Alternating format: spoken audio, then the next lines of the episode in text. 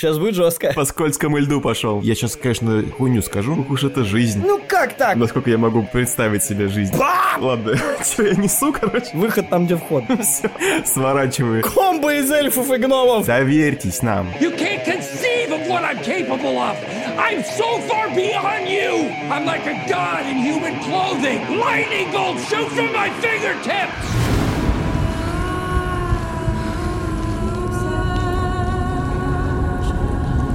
Всем привет, дорогие друзья! Вы слушаете подкаст «Поп-культурный код». Здесь мы по косточкам разбираем актуальные, а иногда и не совсем актуальные, но не менее интересные фильмы, сериалы и игры. За микрофонами Георгий Афанасьев. И Илья Чадин. Спасибо, что вы к нам зашли. Надеемся, что вам будет так же весело, как и нам. Присаживайтесь поудобнее и приятного прослушивания. Сегодня у нас такой сериал. Называется «Катла». Он вышел недавно на Netflix. И с ним такая у нас история приключилась с Ильей. В общем, когда я этот сериал увидел, меня купил только его логлайн. А именно девушка, которая считалась пропавшей, выходит из вулкана, вся в саже. Я посмотрел трейлер и понял, что это будет просто хит. Я говорю, Илья, мы должны всем рассказать про это, потому что это будет точно офигенно. Я посмотрел там кадры, саундтрек, меня все это впечатлило. Я думаю, это просто будет новая тьма. И будет круто, если мы первыми об этом заговорим, расскажем вам об этом. Найдем такой неограненный алмаз а, в вулкане прям. прям из вулкана принесем. Но пока мы, значит, все это смотрели, готовились, сериал посмотрели какие-то люди, и вот до сих пор хитом он не стал. И оценка его на кинопоиске 6,6. Это вообще, я, я, я в ужасе просто, я когда увидел, что оценка 6,6, я думаю, ну что вы, люди, вы куда смотрите вообще? Если бы я увидел эту оценку, я бы подумал, а, ну, обосрались, хотели сделать тьму, но обосрали. А сделали пищеблок. Да, но слава богу, что мы посмотрели до того, как оценка на кинопоиске появилась. И получается, что мы уже не ловим волну хайпа, а занимаемся такой благотворительностью. И вот хотим вам рассказать про сериал, который достоин просмотра и недостоин а, своей оценки. Абсолютно, солидарен максимально просто с Георгием. Вообще, вот этот сериал для нас с вами, дорогие слушатели, может э, стать таким маячком, по которому мы сможем смерить э, наши вкусы. То есть вот нам с Ильей просто дико понравился этот сериал. И да? одно дело там Мэйр Застауна мы обсуждали, он как бы признанный хит. А тут как бы такой, такая темная лошадка, про которую никто не знает. И вот если вы по нашему совету посмотрите, и вдруг вам понравится, то это уже можно будет сделать выводы, это уже и подписаться можно, это уже можно уже понимать, что у нас с вами одна волна. Я не понял, ты сериал рекламируешь рекламируешь или наш канал? Ну я... Вбросил, нормально. Вот. Поэтому, в принципе, вы можете не слушать наш подкаст. Давайте так. Потому что мне кажется, что даже в части без спойлеров вы можете услышать какие-то спойлеры, потому что трейлер, он все равно сдает некоторые интересные моменты, которые лучше вам узнать из самой первой серии. Вот если вы такой прям рисковый, отчаянный слушатель, попробуйте просто вот сейчас пойти на Netflix и посмотреть без трейлеров, без описания. Доверьтесь нам, падайте в наши объятия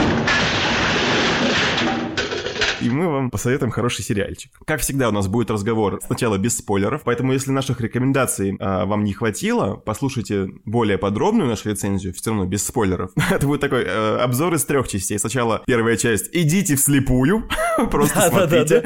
А, вторая часть у нас будет чуть поподробнее, чуть поразвернутее. И третья уже будет э, в омут с головой, все спойлеры и все дела. Для тех, кто уже смотрел, а мне кажется, что три человека в России только смотрели, я, Илья и... И наш знакомый. А, ну да, да, который мы посоветовали. Да-да-да. И все. Давай, ну, чуть поподробнее про сюжет расскажем. Представьте себе небольшой городок на окраине Исландии. Называется он, кстати... Вик или что-то такое. Вик. Называется он Вик. И уже год там бушует э, вулкан, который называется Катла. Собственно, в честь него и назван сериал. Мне вот интересно, как это связано со словом котел? Ну, какие-то вот... Да, э, да. Слов... Да? Блин, ни хрена да. себе. Да ладно. Потому что у меня ассоциация с котлом, и я такой думаю, блин, может быть, какие-то там все-таки есть лингвистические метаморфозы да, да, да, он так поэтому и называется. Но знаешь, я бы не стал так судить по всем вулканам, потому что там есть, э, знаешь, какой вулкан? Сейчас будет что-то на рэперском. Ей, я для йодль. Я не знаю, какая там этимология. Характер нордический просто. Нет, это даже не на рэперском, это немного на шаманском. Да-да-да. И я для йодль, да. Там такие у них названия убойные, конечно, вообще. Я, кстати, про этот вулкан чуть почитал, попозже расскажу а, немножко. Про саму Катлу? Да. Блин, то есть он реальный? Конечно, реальный, да. Ну, я думал, мало ли, может, они выдумали его. Нет, нет. В общем, э, городок этот э, Вик, он э, эвакуирован уже год этот вулкан бушует, и остались только геологи, полиция. Ну, там от полиции остался один, блин, старый бородатый дядька. Да, слушай, этот там городок, кстати говоря, у него реальное население что-то типа 500 человек. Он, может быть, и был там один. Я немножечко вот сразу забегу вперед по своей любимой традиции. Просто режиссер, который придумал и снял этот фильм, ну, сериал, он же снял до этого как раз «Ловушку». И там тоже Исландия, и тоже фьорд, тоже небольшой городок. И вот, ты знаешь, у меня ощущение, что вся Исландия состоит из вот таких городков, деревень, в которых там, ну, максимум несколько тысяч человек, вот, а минимум там 100. Ну, кроме Рикьявика, наверное. Ну, Рикьявик по-любому ну, столица. Ну, Рикьявик это уже такой, да, наверное, ближе к мегаполису. Но просто вот э, в этой ловушке, ой, ребята, блин, так хочу ловушку, чтобы вы все посмотрели сразу, вот говорю вам, типа, если вам вдруг зайдет Катла, посмотрите, ну, он называется «В ловушке» или «Капкан», или по-английски «Trapped». Ну, типа, ловушкированный. Закапканенный.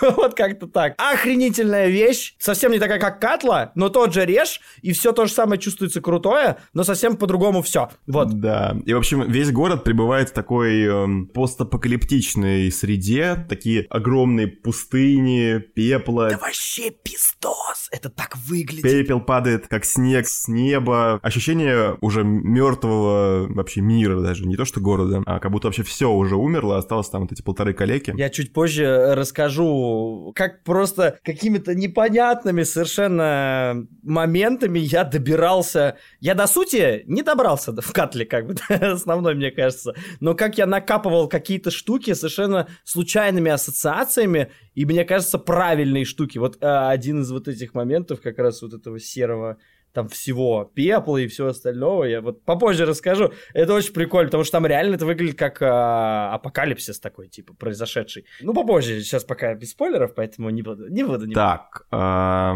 на чем я остановился? Ну что, вулкан извергается, пепел сыпется, снег лежит, э, бараны умирают. Там кто только не умирает, да. Охренительная часть без спойлеров, там кто только не умирает. Но вы же не знаете, кто. Если вы думали вдруг, что вы будете смотреть комедию, вы ошибались. Да, тут много умирают. Я могу, в принципе, уже сейчас рассказать про вулкан, про это. Давай, давай. Если это, конечно, ну, вообще есть в этом смысл, если это относится как-то к сериалу. Я думаю, это относится. Давай, мочи. Короче, Катла — это один из крупнейших вулканов э, в мире. Ну, там э, не только Катла, там еще есть второй, который я называл. Пожалуйста, не заставляйте меня называть его еще раз. Ярсколь Кулькудль какой-то. Э, да. Такое, да, я помню. А, и, короче говоря, этот вулкан за свою вообще историю, он несколько раз вызывал какие-то огромные там э, катаклизмы в природе. И извергается он раз, э, вот на Википедии написано, раз в 40-80 лет. Я не знаю как, но раз в 60 лет. И прикол в том, что последний раз он извергался в что-то в начале 20 века, там в 918 э, году, кажется. А, ну то есть самое время как бы повторить. Да, 100 лет он уже не извергался, и это уже даже больше, чем положено, и чем дольше он не извергается, тем опаснее будет его вспышка, этот взрыв. И, короче, там уже были э, в 2011 году, кажется, какие-то землетрясения, и геологи говорили, что это магма там внутри бурлит. Из-за этого тает э, ледник, который окружает э, Катлу. Тает лед. Между нами тает лед. Да, между нами тает лед.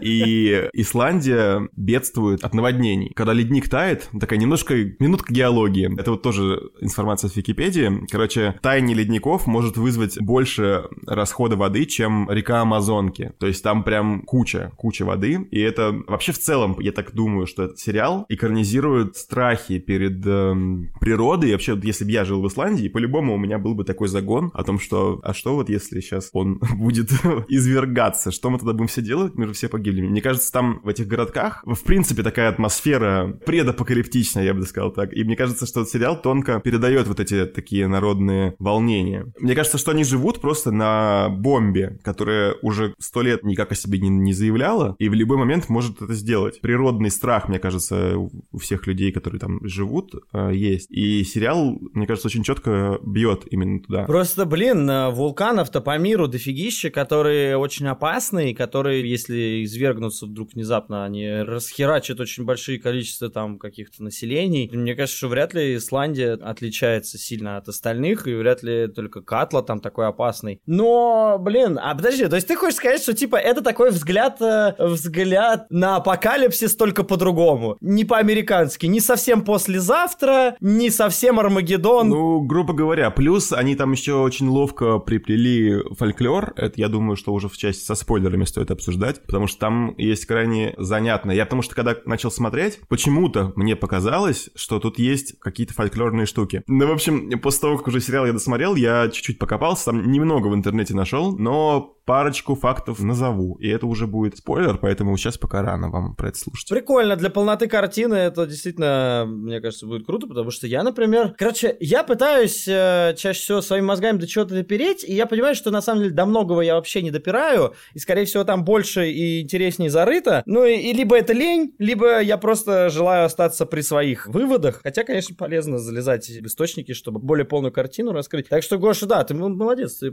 расскажешь нам, блин, мне очень интересно что там. Интересно просто, сходится ли это с моими какими-то там догадками, предположениями. Ну, что догадками, у меня там нет каких-то конкретных догадок, но я говорю, с моими ассоциациями. У меня ассоциаций просто миллиард, блядь, было. Я извиняюсь, просто я сидел, я просто херевал, типа, это такая книга, это вот этот фильм, это вот этот, этот сериал, а вот это вот библейская херня, очевидно. Ну, типа, такой стреляю просто из всех видов искусства, блядь, кроме музыки просто. Это вообще пипец. А, раз уж ты упомянул кстати говоря, можно сделать комплимент композитору. Очень классный саундтрек. Вообще! Причем, я не знаю, кто в ловушке, опять-таки, делал, но там тоже музыка крутая, но здесь еще круче.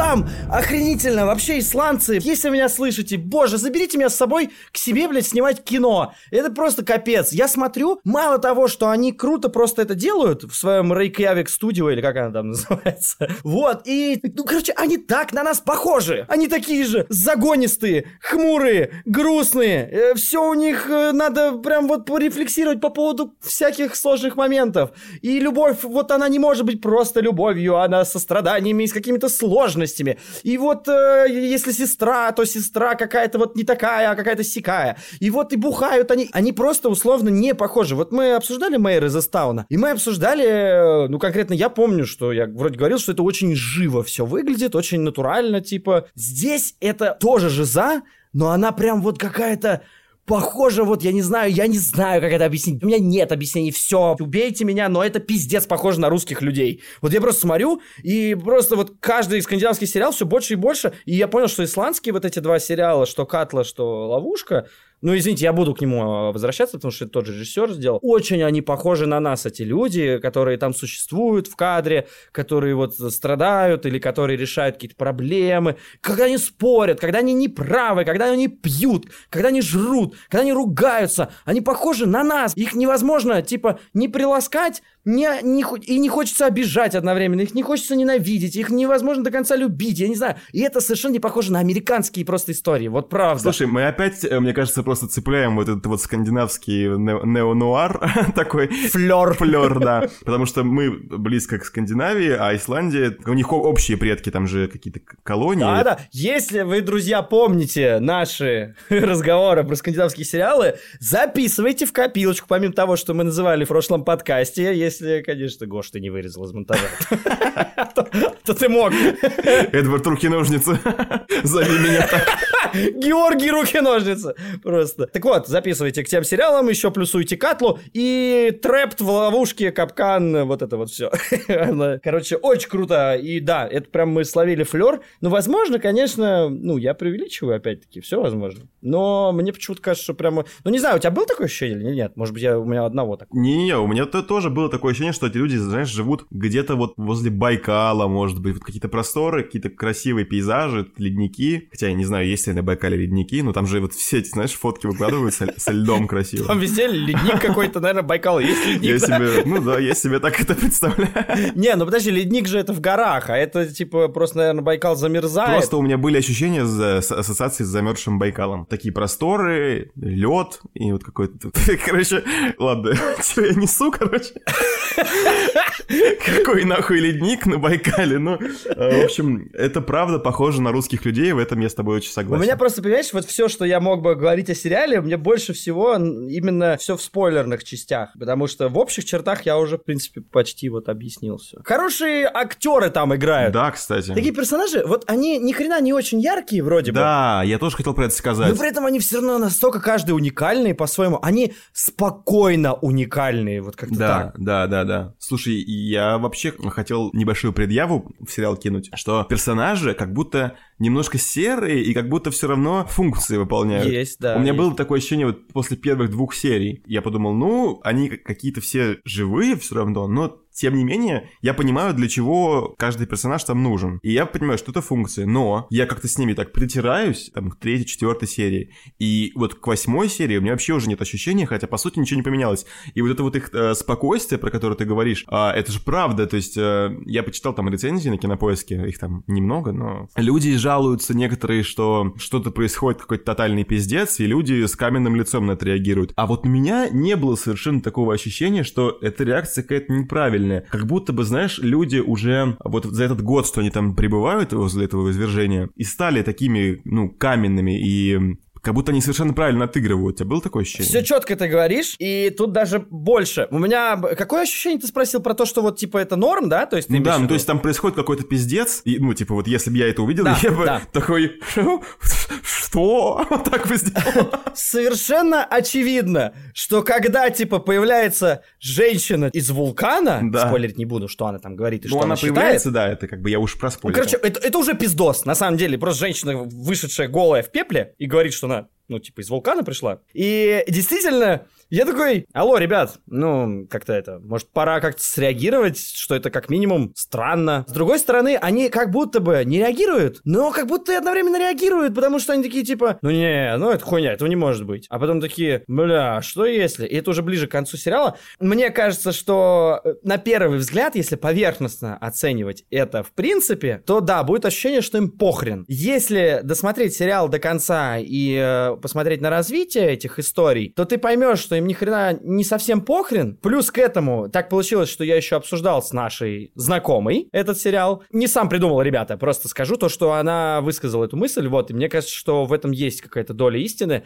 Короче, там присутствует немножечко в этом сериале э, элементы такого магического реализма, mm. которые как раз тоже такие около фольклорные или фольклорные, в принципе, вот таким исландским каким-то сказкам или скандинавским, где люди, встречаясь с какой-то неведомой хуйней, которая не может быть в жизни, они реагируют на это норм. Ну, типа... Mm, ну, слушай, да и, да. и она сказала, что есть ощущение, что как будто в сериале хотели это сделать. И я такой, блин, а вот тут пазл как будто и складывается. Потому что у меня тоже было ощущение, но мне не было от этого дискомфорта. Мне казалось, что это все равно похоже на жизнь. То есть я сижу такой, думаю, блин, не, ну а что тут психовать, что ли? Ну, типа, ну да, это странно. И я бы тоже ходил, я не знал просто, на что это сказать. Как, э, ну, как на это отреагировать. Типа, что есть вот какая-то женщина из вулкана вышедшая.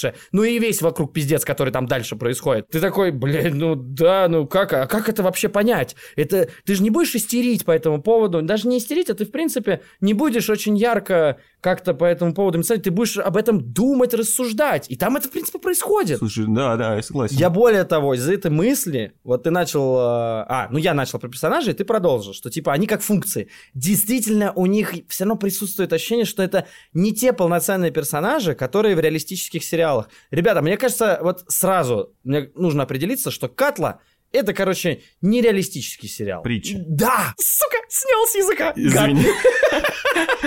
Да, мне кажется, это реально просто притча. В каких притчах вы видели героев э, и персонажей, которые ведут себя как настоящие люди, прям полноценно раскрываются, я имею в виду. Они ведут себя в этом сериале действительно как люди, но они несут именно функции, потому что они символы и образы. Здесь вообще вот эта вся история, она притчевая абсолютно, мне кажется, в принципе. И все персонажи, это каждая отдельная история. Поэтому каждый персонаж, с которым случается тот или иной писос, а, они несут именно функции. И это функции сказочно-философские такие, ну то есть мифологическо-фольклорные, да, фольклорные, как правильно. Поэтому не удивляйтесь, если вы вдруг увидите, что «О, бля, здесь такие странные персонажи, они такие неполноценные». При этом мне кажется, что на самом деле удалось авторам усидеть на двух стульях. Я вижу одновременно, ну, и мифологичность какую-то, и одновременно здесь вижу реалистичность все равно. Здесь все время все на грани такое. Потому что, ну что, вулкан не может извергаться? Да может. Пеплом не может захерачить весь город? Да может. Всех эвакуировали? Ну да. Чтобы переправиться там условно на пароме, нужно там позвонить. Они берут этот спутниковый телефон огромный, типа, созваниваются. Все очень реалистично. Но просто сама суть происходящего с героями, фольклорная, как Гоша сказал, это очень прикольное слово. И поэтому герои как будто... Мы как будто за ними вплываем и выплываем. Вплываем и выплываем из реализма в мифологизмы, из мифологизмов опять в реализмы, и из реализма, реализмов опять в притчивости, из притчивости обратно в реализм. Ну, короче, вот так вот как-то. И вот я как-то на волнах себя ощущал. И, ребята, там что не серия, там еще плюс есть такие детективные крючочки, типа после, в конце каждой серии, и ты такой, ебать, еще и вот это здесь происходит. Ну, короче, это немножечко такие философские американские горки у меня было такое ощущение, скандинавские горки. Слушай, я бы немножко, конечно, поспорил, ну, это уже ближе к концу, по поводу удачного сидения на двух стульях. Зачем-то есть там одна деталь, которую они вкинули, и я такой, ну, и зачем? Я знаю про какую-то деталь, я прям уверен, что именно про нее. Вот она мне показалась, короче, короче, немножко таким... Типа, нахера, все испортили, типа. Хвостом, да, атовизмом немножечко показалось. Но, в общем-то, это не страшно, по сути. Самое главное, что они... Вот есть просто еще сериал «Топи», наш российский, который... Который я не смотрел. Да, который ты не смотрел, но который тоже можно причислить к таким, грубо говоря, люди посмотрели «Тьму», хотя, может быть, это, конечно, так и не было, но а, похоже на «Тьму». Подожди, перепью тебя на секундочку, подержи мысль в голове. Это как, э, когда вышел Demon Souls и Dark Souls, и все и же с ними, ну, и стал такой субжанр, такой неофициальный Souls-like. Очень много ну, игр да, Souls-like да, да, таких. Да, И вот здесь то же самое, как с тьмой, да. Ну, вот получается Dark-like такая, да. Dark-like, да, да. Вот. Эм, и просто топи, они в конце сделали вообще вот какую-то отвратительную вещь, которая как раз вот из притчивости все нахер перебивает. История могла бы быть похожая в целом на Катлу, но они там, ну, короче, если будем когда-нибудь об этом говорить, или вообще ты будешь когда-нибудь смотреть, там есть э, последняя серия, которая все портит. Я вообще топе собираюсь посмотреть. Чуть-чуть Катла э, вкинула одну маленькую хуйнюшку, но она не сильно портит картину. В топях просто это все гораздо сильнее все смазывает. Поэтому я бы поспорил, но, но не сильно. вот я к чему, к чему я вел. А, классно, что ты упомянул вот про магический реализм. Это правда очень правильно. Ну, я просто назову имя. Спасибо, Юль, тебе, да. что ты про это сказал. На самом деле, магический реализм — это же сто лет одиночества. Я вот не читал, а это основоположник, я так понимаю. Я читал, да-да-да-да. Это прям вот очень похожее направ... ну, направление и по... Да? по настроению, да-да-да. Типа какие-то вот э, обычная жизнь, ну, как, насколько я это... насколько я могу представить себе жизнь, э, показанную в 100 годах одиночества, в которой вкраплены, да, какие-то мистические моменты, и, и которые, правда, наталкивают на то, чтобы мы подумали, и это круто. Мало того, что наталкивают, что мы подумали, так еще и герои, я так понимаю, это просто принимают и начинают жить с этим. То есть примерно как в Катле. Да, да, да. Даже тьма, та же самая, по-моему, точно так же. Там же никто особо не в шоке от того, что там все эти происходят перемещения во времени.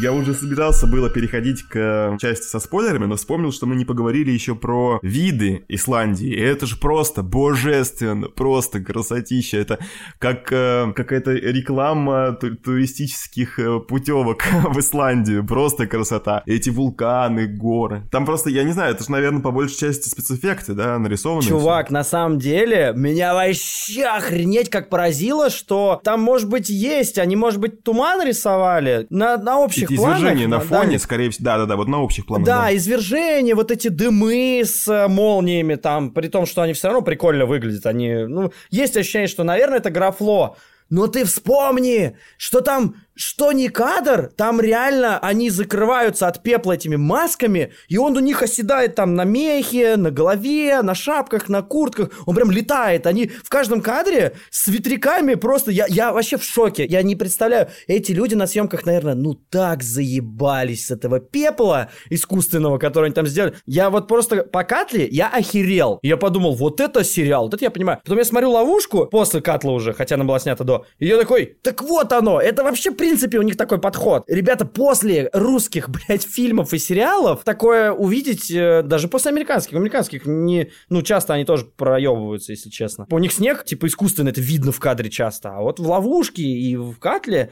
это прямо очень натурально. И, ну, у тебя погружение максимальное просто происходит. Зритель максимально начинает тупо верить в это, потому что у него не возникает сомнений в то, что в кадре сейчас стоит, летит. То есть это прям супер, супер подход. Ты вообще вообще заметил, как там все зафактурено? Там все машины, они в этой пыли. Снег, ну, я не знаю, ну, может быть, это, конечно, художники сделали, но это очень похоже на реальный снег, который прям зачернен. Там все дома, типа, закрыты, законсервированы, и улицы просто покрыты снегом с пеплом. И вот там очень много этих мест, где наши герои ходят, разговаривают, и просто перед камерой летят вот эти пеплины, вот эти вот пепловые... Перепелины. Изысканный майонез на основе перепелиных яиц. Хлопья пепла и на снегу кучу черного говна. То есть там нереальный подход к деталям. Просто нереальный подход к фактурам. В каждом кадре. Вот что не дом, то есть э, все натурное, оно все охереть как сделано. Оно мало того, что ебать красиво. То есть оно действительно, вот то, что Гоша говорит, это очень правда. Но и как бы, э, я не знаю, режиссер ли это, или художники, или они совместно. Но по идее, это совместная работа должна быть. Ну, скорее всего, да. Подход, да, к фактурам и к деталям. Все, что с костюмами там происходит. Ну, короче, все, что связано с природой. То, как природа, а конкретно Катла, повлияла на все окружающее, и это выглядит просто бомба. Это еще супер красиво. Господи, ты помнишь этот океан или море, что у них там? И там был туман со скалами. И это выглядит, я не знаю, это просто у меня мурашки по коже от чувства, насколько я жалок и мелок перед природой. Я прям почувствовал, почему раньше люди верили в богов. Слушай, я думаю, это очень в правильную сторону мы покатились, потому что, по сути, здесь же природа, ну, как нормальная любой катастрофе, это, ну, выступает антагонистом. И поэтому, я думаю, для художников было важно отфактурить там все эти костюмы, все машины, потому что люди противостоят как раз природе, по большей части. Я не знаю, помнишь что нет? Они там, то ли они едут на своей тачке, то ли там какие-то машины стоят оставлены, и они прям все такие, ну, обговняканные. Они прям такие все на них такую десятиминутную лекцию читал и, и слово обговняканный решил использовать. Такой мозг такой, мозг Ильи. А скажи слово обговняканный. Мозг такой, я устал, скажи, что хочешь. И ты решил сказать обговняканные. Ну нет, ну ладно, ну они реально обговняканные, обосранные просто. Они прям очень классно обосраны. Ну да, да. Ну серьезно, они очень круто это сделали. Ну а как, ну что, пеплом, опепленные, хорошо тебе подойдет такое слово? Ну, угвазданные. Ну, конечно! Вот это идеальное слово. Угвазд. Измазюканные. Жалко вообще, что сериал такой неизвестный, не распиаренный, потому что я не нашел вообще никаких материалов по поводу него. Ни репортажи со съемки, ни, может, интервью там с этим, с Бальтазаром Кармакуром. Я вообще ничего не нашел. Мне очень хотелось как раз посмотреть по поводу вот это натурности, что они там строили, что они рисовали на графике. Но вообще просто голяк. Блин, очень жалко, потому что действительно нашим бы людям в нашей стране бы побольше посмотреть такого, чтобы развить вкус, блин, и побольше бы всем создателям сериалов, которые пытаются делать хорошие сериалы, я про, сейчас про людей, которые пытаются хорошие сериалы делать, не знаю, там какие-нибудь Чики, ну, типа, говорят же, что это хороший сериал. Я не смотрел ни хера, ребят. Ну, Чики отличный вот, сериал. Типа, я русские сериалы сейчас, вот, даже которые хорошие стараются выходить, пока не смотрел. Я себе на ус наматываю просто, какие стоит посмотреть, вот там Топик, опять-таки, Чики. И вот я бы советовал всем, блядь, кто эти сериалы делает, смотреть не на американские сериалы, а на скандинавские.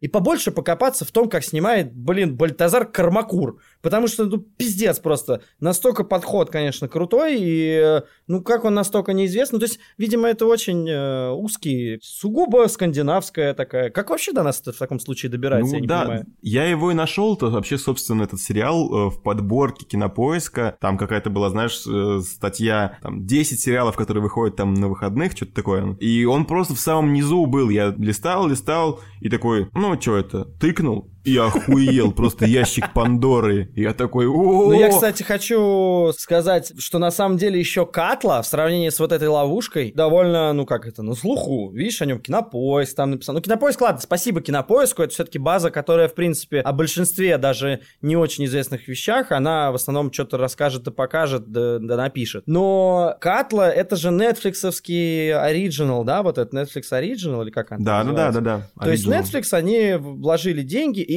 здесь не маленькая роль Netflix. То есть а, а сам Netflix, в принципе, тем, что он помог там снимать, он дал производственную базу и ресурсы этому сериалу, это уже как-то, видимо, Катлу эту на слух подняло. Потому что ловушка, ребята, ее сделала та же студия, что Катлу, но без Netflix, они сделали ее сами. И настолько ловушка это в жопе. Вот просто я прописываю, типа, в ловушке, там, сериал смотреть. Ну, как мы смотрим все сериалы, да? Покупаем подписку на Netflix, и вводим там сериал, именно так. Давайте, давайте признаемся, недалеко не все подписаны на Netflix и готовы платить. Короче, до него добраться непросто. Вы найдете все равно в первой странице как бы ссылок. Но дальше прикол в том, что... Я извиняюсь, что я про ловушку так долго говорю. Но просто Катла реально еще ее можно посмотреть и с переводом более-менее. А этот вообще, ты нажимаешь смотреть, типа, и ты даже если найдешь с переводом, перевод в основном говно какое-то. Ты не можешь слушать эту озвучку жуткую совершенно, поэтому начинаешь смотреть субтитрами. И субтитры там иногда, ну, с косяками и с ошибками. Просто обычно я как не видел с ошибками, с такими субтитров,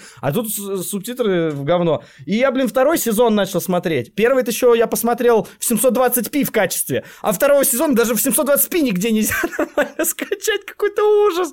Короче, Катле очень повезло, на самом деле, с Netflix. Мне кажется, вот эта студия Рекьявик и сам Бальтазар, и вот это все, они только будут раскручиваться, если дальше их будет Netflix В любом поддерживать. случае, классно, что они публикуют, да, находят там талантливых режиссеров. Они, собственно, и тьму уже также они и запузырили. Это что же Netflix Original? По поводу сравнения с тьмой сейчас поговорим. Э, Мне кажется, что в итоге этот сериал вообще не тьма. Тьма почему для меня очень сильно отличается. Сейчас меня Гоша, конечно, обоссыт с балкона просто, второго этажа Что, просто. не смотрел ты до, до конца? То, что я, да, не смотрел два сезона, но по первому сезону я точно могу для себя определить, ну, упор в тьме, по большей части, на детектив и триллер, и сюжетные повороты. Не-не-не-не-не. Все, сворачивай. Да, ну здрасте. Короче, тьма просто... Это должен был быть один сезон в 30 серий. Там просто нельзя, мне кажется, ты не в контексте. Хорошо, я не в Э, это- контексте. Это, совсем не про повороты, это не, не то. Ты хочешь мне сказать, что тьма это философское произведение такое же вот, как Катла? Да. Прям вот можно их оценивать одинаково. Да, думаю, да. Ладно, окей, все, тогда сворачиваем. Я потому что у меня была четкая мысль, что у тьмы упор на интриги, острый сюжет, детектив и фантастику. В то время как у Катлы фантастики вообще микрон, и дальше одни сплошные размышления, ну то есть художественные. Просто в тьме фантастики побольше, но то, к чему по итогу они приходят, это, ну, такая нормальная, приличная почва для подумать, и это тоже, ну, не притча, Нет, но... нет, нет. Ну, Что значит нормальная, приличная путь? Ты же видишь, ну, тьма, она вот как раз более реалистичная. Она вот, ну, вообще же не притчевая. Типа, Катла это прям Да, тупо нет. эссе такое, знаешь, художественное. В том плане, что э, Катла это притча, да, тьма не похожа на притчу, но она не ограничивается просто путешествием во времени и прикольными поворотами, и дождем немецким. Но Там я побольше. понимаю, что не ограничивается, но упор все равно не на интеллектуальное развлечение, а на эмоциональное больше развлечение, нежели в Катле. Вот я так почувствовал. Я не буду утверждать. Слушай, там так сильно приходится напрягать голову, чтобы понять тьму, э, ну, хотя бы элементарно, что Ну вот- происходит, что там эм- эмоциональная часть как раз отключается, ты начинаешь отслеживать э, взаимосвязи и как-то анализировать. Так вот, здрасте. Разве я не про это говорю? Это разве не головоломка? Головоломка. А Катла это вообще про другое. Я и говорю, Ну да. упор условно в тьме совершенно на другие вещи. Ты по первой серии такой думаешь, о, это тьма. А потом ты понимаешь, что тьма вообще в другую сторону ушла. Она занимается своей какой-то Нолановской такой какой-то штукой. Да, В то время как Катла занимается Тарковской и такой вот штукой какой-то. да, это правда. Вот! Ладно, я все-таки дошел до, до чего хотел. Но, но там что-то, да, ты- вопрос стоял по-другому как-то, то, что это философская какая-то штука, и это про тьму тоже можно сказать. Ну, ладно. Я думаю, мы в целом можем уже двигаться к спойлерной части. Секундочку, секундочку, секундочку. Скажу еще сразу, что, ребята, Катлу смотрите тоже с субтитрами, потому что они охерительно там разговаривают на своем, э, на своем скандинавском там Турхильдур. А ты слышал, как они говорят имя Аса? Ауса. Блядь, так прикольно, из-за я что с них так прусь, блядь, с этих исландцев. Они такие клевые. Я вообще, знаешь, хотел сказать такие классные имена, я их сразу запомнил с лету. И это прикольно, это очень аутентично. Типа, вот все время Гоша мне говорил, типа, смотри с субтитрами сериалы и фильмы. Я вот смотрю, мне заебись. Говорил, Гоша, я его все время слал подальше, но, типа... Но и не смотрел, и, и кайфовал, потому что на самом деле мне очень нравятся наши переводы, озвучки. Не дубляжи, я имею в виду, а вот эти, которых вы все знаете, там, типа, Кубика в кубе, там, и вот эту всю компанию, короче. И тут я такой начал смотреть, и были хорошие переводы даже. То есть, ладно, если ловушка вообще там мрак, и там субтитрами пришлось смотреть, потому что ничего найти нормально нельзя было. Здесь были нормальные переводы, но, сука, тут меня реклама вынудила, которая в начале и в конце. И я такой думаю, ну ладно, надо попробовать вот, типа, посмотреть с субтитрами. И, ребята, это очень аутентично, потому что к американским сериалам и фильмам все равно ты привыкаешь к английскому языку, ты английский язык отовсюду и так слышал международный, а послушать этих скандинавов вообще очень круто. Хотя, по-хорошему, типа, ты должен слушать и смотреть одновременно. У тебя не надо тебе ничего читать, это, типа, лишняя штука у тебя. Мне приходилось на 5 секунд назад отматывать иногда, потому что я терял какие-то моменты, детальки, хотел посмотреть еще побольше на какой-то план там, чтобы разглядеть. Ну, то есть какие-то там образы вложены, наверное, экранные, а ты, блин, вместо этого читаешь саные субтитры. Это, конечно, не очень круто, но вот все равно, типа, если кто-то вот даже не очень любит, попробуйте, хотя бы попробуйте. Это очень прикольно. В общем, сериал просто отличный, вы бы его никогда бы не нашли бы, а если вы нашли бы, то не стали бы смотреть, потому что там ужасный рейтинг, но мы вас очень просим, доверьтесь нам, пойдите, посмотрите одну, вот первая серия просто вас возьмет за яйца, и вы просто не оторветесь до конца. Первая серия просто образцово сделана. Это правда. Там со всеми вот этими и с экспозицией, и с клиффхенгером. Я уже был настолько вовлечен, что мне, в принципе, не нужен был вот этот крючок в конце. Я уж такой, да зачем вы? Не надо было.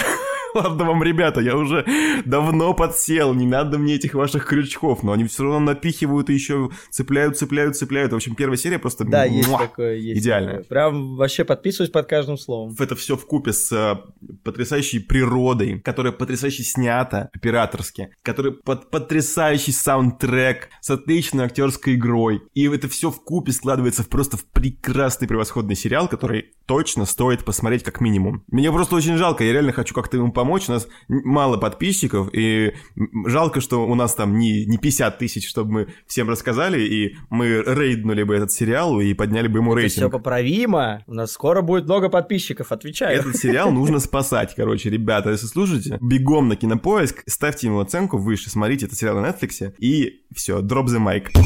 Сериал реально крутой, и действительно мне очень жалко, что у него такие маленькие оценки. Надеюсь, что... Ну не, на самом деле я думаю, что все равно авторы, которые его сделали, они стопудово свои лавры заработают, и деньги свои получат, и свой сериал какой-нибудь новый они будут делать. Стопудово, я уверен. Пора уже, мне кажется, к спойлерам. Ну переходить. все, в общем, ребята, спасибо, что слушали нас, те, кто сейчас откалывается. Мы вас очень любим, подписывайтесь на наш инстаграм и на все наши ссылочки. Задавайте нам вопросики, советуйте нам сериальчики, фильмички. И, кстати говоря, ребята, если что, мы не только про сериалы, про игры тоже будем. Так что если какие-то игры вы хотите, чтобы мы обсудили, какие-то старые, заперданные, задрипанные, но супер классные, Да, классические, там, не знаю, стратегии какие-нибудь, Age of Empires, например, чтобы мы там обсудили. Ну, я не знаю, Гоша будет ли играть, но, типа, я бы Ну, я в детстве любил стратегии, я бы поиграл. Вот, э, либо какие-нибудь еще, там, не знаю, э, Immersive Sim, какие-нибудь Deus Ex 90-х годов. Ну, в общем, советуйте, рассказывайте, спрашивайте, э, что-то будем брать на вооружение, и потом рассказывать про это, про игры тоже. Все, да, тогда любим, обнимаем. До следующего выпуска. А те, кто остается, добро пожаловать в спойлеры. По сути, тут ни- никого тут не осталось. Да-да-да, и все такие, ну, Просто- бля, ладно, пойду посмотрю. Просто поболтаем с тобой. Нет. Че, как дела у тебя? Мы- Не, сейчас смотри, сейчас просто спустя неделю приходят те, кто послушали без спойлеров, и такие типа, я посмотрел, погнали со спойлерами, и теперь для вас, друзья мои, А, для тех же самых, да, привет, для ребята, тех же самых, привет. только вернувшихся. Снова здорово. Короче, знаешь, с чего давай начнем? Мне поначалу не понравилось то, что меня пытаются купить на один и тот же крючок несколько раз. Ну, типа в конце половины серии, наверное, выходит кто-то из вулкана, и это типа, вау, поворот. Ну там только не в конце половины серии. В конце половины серии это как? Ну, там, типа- В конце серии просто. Ну, есть? Нет. Это я просто не умею разговаривать. И делает подкаст Вот человек. есть 8 серий, и в половине из них в половине восьми серий, то есть в четырех, получается, сериях, кто-то выходит. Там то Аса выйдет, то... Ну, хотя Гунхильда и Аса в одной серии вышли, во второй или третьей серии мальчик выходит. Не знаю, мне не показалось вообще навязчивым, типа, одинаковым ходом. Ну, то есть это как бы не слишком э, большая моя претензия, просто я такой, типа, да уж хватит. Сейчас объясню, в чем дело. Фишка же не в том, что «Вау, опять вышел человек из вулкана», а фишка в том, кто кто вышел. И каждый раз это имеет немножечко новый эффект. Это новые вопросы задавало. То есть, когда вышла Грима, вот я честно никак не ожидал, что выйдет Грима.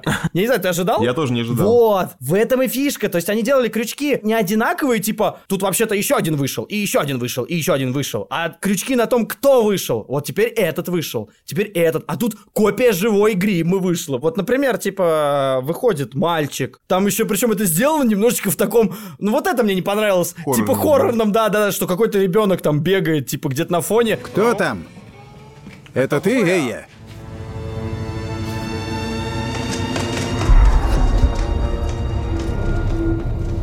Я такой, ну, ребят, ну это дешевый прием американский, давайте, может, без него. Но его, слава богу, недолго держали и без всякой херни, типа, сделали. Просто вот мальчик сидит и сидит. Да, вообще, в целом, эта линия с мальчиком, она похожа на эти, знаешь, омановские американские вот эти хорроры. Но, с другой стороны, мне, пожалуй, больше всего понравилась линия родителей и сына. Она самая как бы эмоциональная. Это единственная линия, которая заставила меня заплакать. Значит, э, Дарья и Ракель, они в браке, и они разводятся, потому что у них погиб ребенок пару лет назад, и, значит, после этого их Ему брак... там, ему 8 лет, а должно было исполниться 12, А, он сказал. 4, ну, много лет, короче, назад. Погиб их ребенок, и они с этим не смогли сжиться и разводятся. Дарья работает э, геологом на этом вулкане, да, а, и изучает, значит, породу. Ну, есть смысл сказать, что, типа, он не просто изучает этот вулкан, он, типа, ему вроде образцы, что ли, привезли, или он ему знакомая сказала, что там вы- выделяются какие-то вещества, которых вообще не было на этом вулкане, и такая же ровная история была с каким-то другим вулканом в другой части света где-то. И тогда эта Дарья говорит, что, типа, он сам хочет взять эти образцы, и вот только тогда он едет к этому вулкану. И, на самом деле, эта линия как раз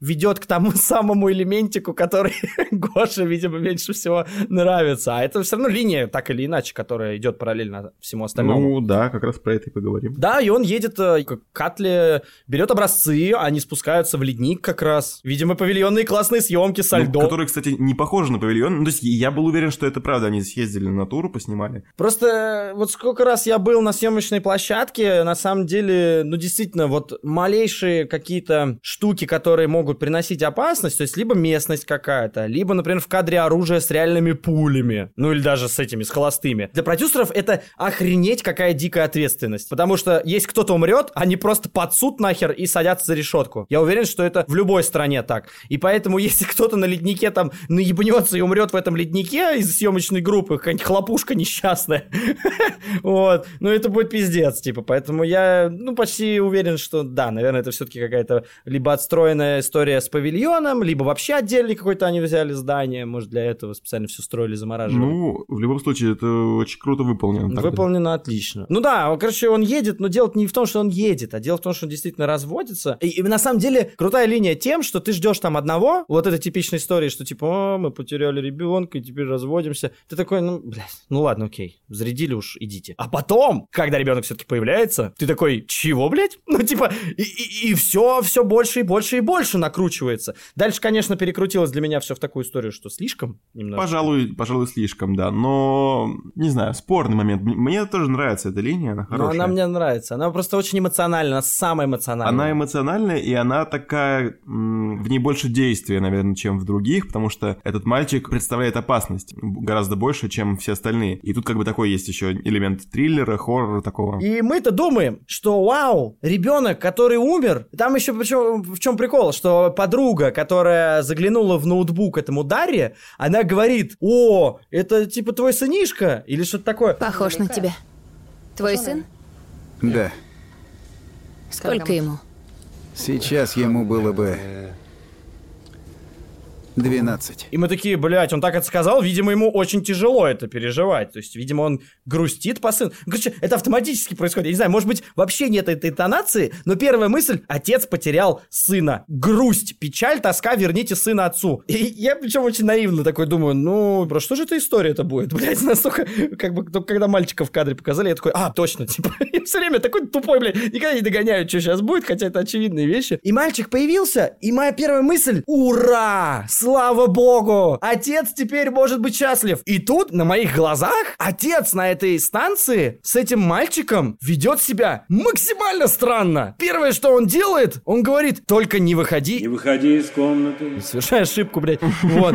Я такой, в смысле, а в чем проблема? Ну и моя первая мысль, наверное, потому что, может быть, он считает, что это галлюцинация, или, может быть, он просто еще не разобрался, что это, и поэтому не хочет, чтобы все увидели, может быть, не хочет, чтобы его сына взяли на какие-то эксперименты, анализы, еще что-то, ну, чтобы с учеными не связано, не знаю, вообще, чтобы общество пока не знало, то есть он немножко от общества его ограждает. Меня все время мысль, что он своего сына ограждает от какой-то опасности. А на самом деле ровно наоборот. Он общество ограждает от своего сына. И я этого не понимал вот целую серию. Я охеревал не понимал. Я такой думаю, блядь, что за отец мудак такой? А потом, оказывается, вообще перевертыш. И это очень круто. Да, это очень круто, да, но с другой стороны, у меня вот были немножко другие как раз впечатления, потому что я как раз не доверял всей вот этой херне, которая вылезает из вулкана, и как будто бы у Дарьи, единственного во всем сериале, была правильная реакция на эту поебень, которая вылезла, черная, непонятно, что это такое, и, и если бы мы знали, что это такое... Ну, не знаю, что это такое. Страшно, очень страшно. Вот, и все остальные, типа, они по-другому реагируют. Ну, ладно, там гримы, мы там про нее еще поговорим, там с ней более мягко, потому что непонятно, умерла Аса или нет. А тут очевидно, что он видел труп своего сына там 4 года назад, а тут он вышел живой. И я думаю, что это как раз единственная правильная реакция, запереть его, испугаться и убежать нахер в другую страну, потому что страшно, очень страшно. На самом деле, хочу дополнить, на каждый выход этой черной хуйни из вулкана, как ты сказал, в каждой линии есть две стороны. Одна, которая дико принимает это, и ей похрен, как это произошло, главное, что это есть. А другая, которая такая, не-не-не-не-не, здесь что-то не то. И это в каждой линии есть. Да, это круто. Это есть с Асой, это есть с мальчиком, с Гунхильдой это тоже есть. Ну, то есть вот, ну, с Гримой, пожалуй, типа, но там уже ближе к концу уже нет такого вопроса, там немножечко другое Как? уже. Нет, а с гримой... Ну, там этот просто ее муж, видимо, А, не ну замечает там просто. просто муж тупой, блядь, вообще.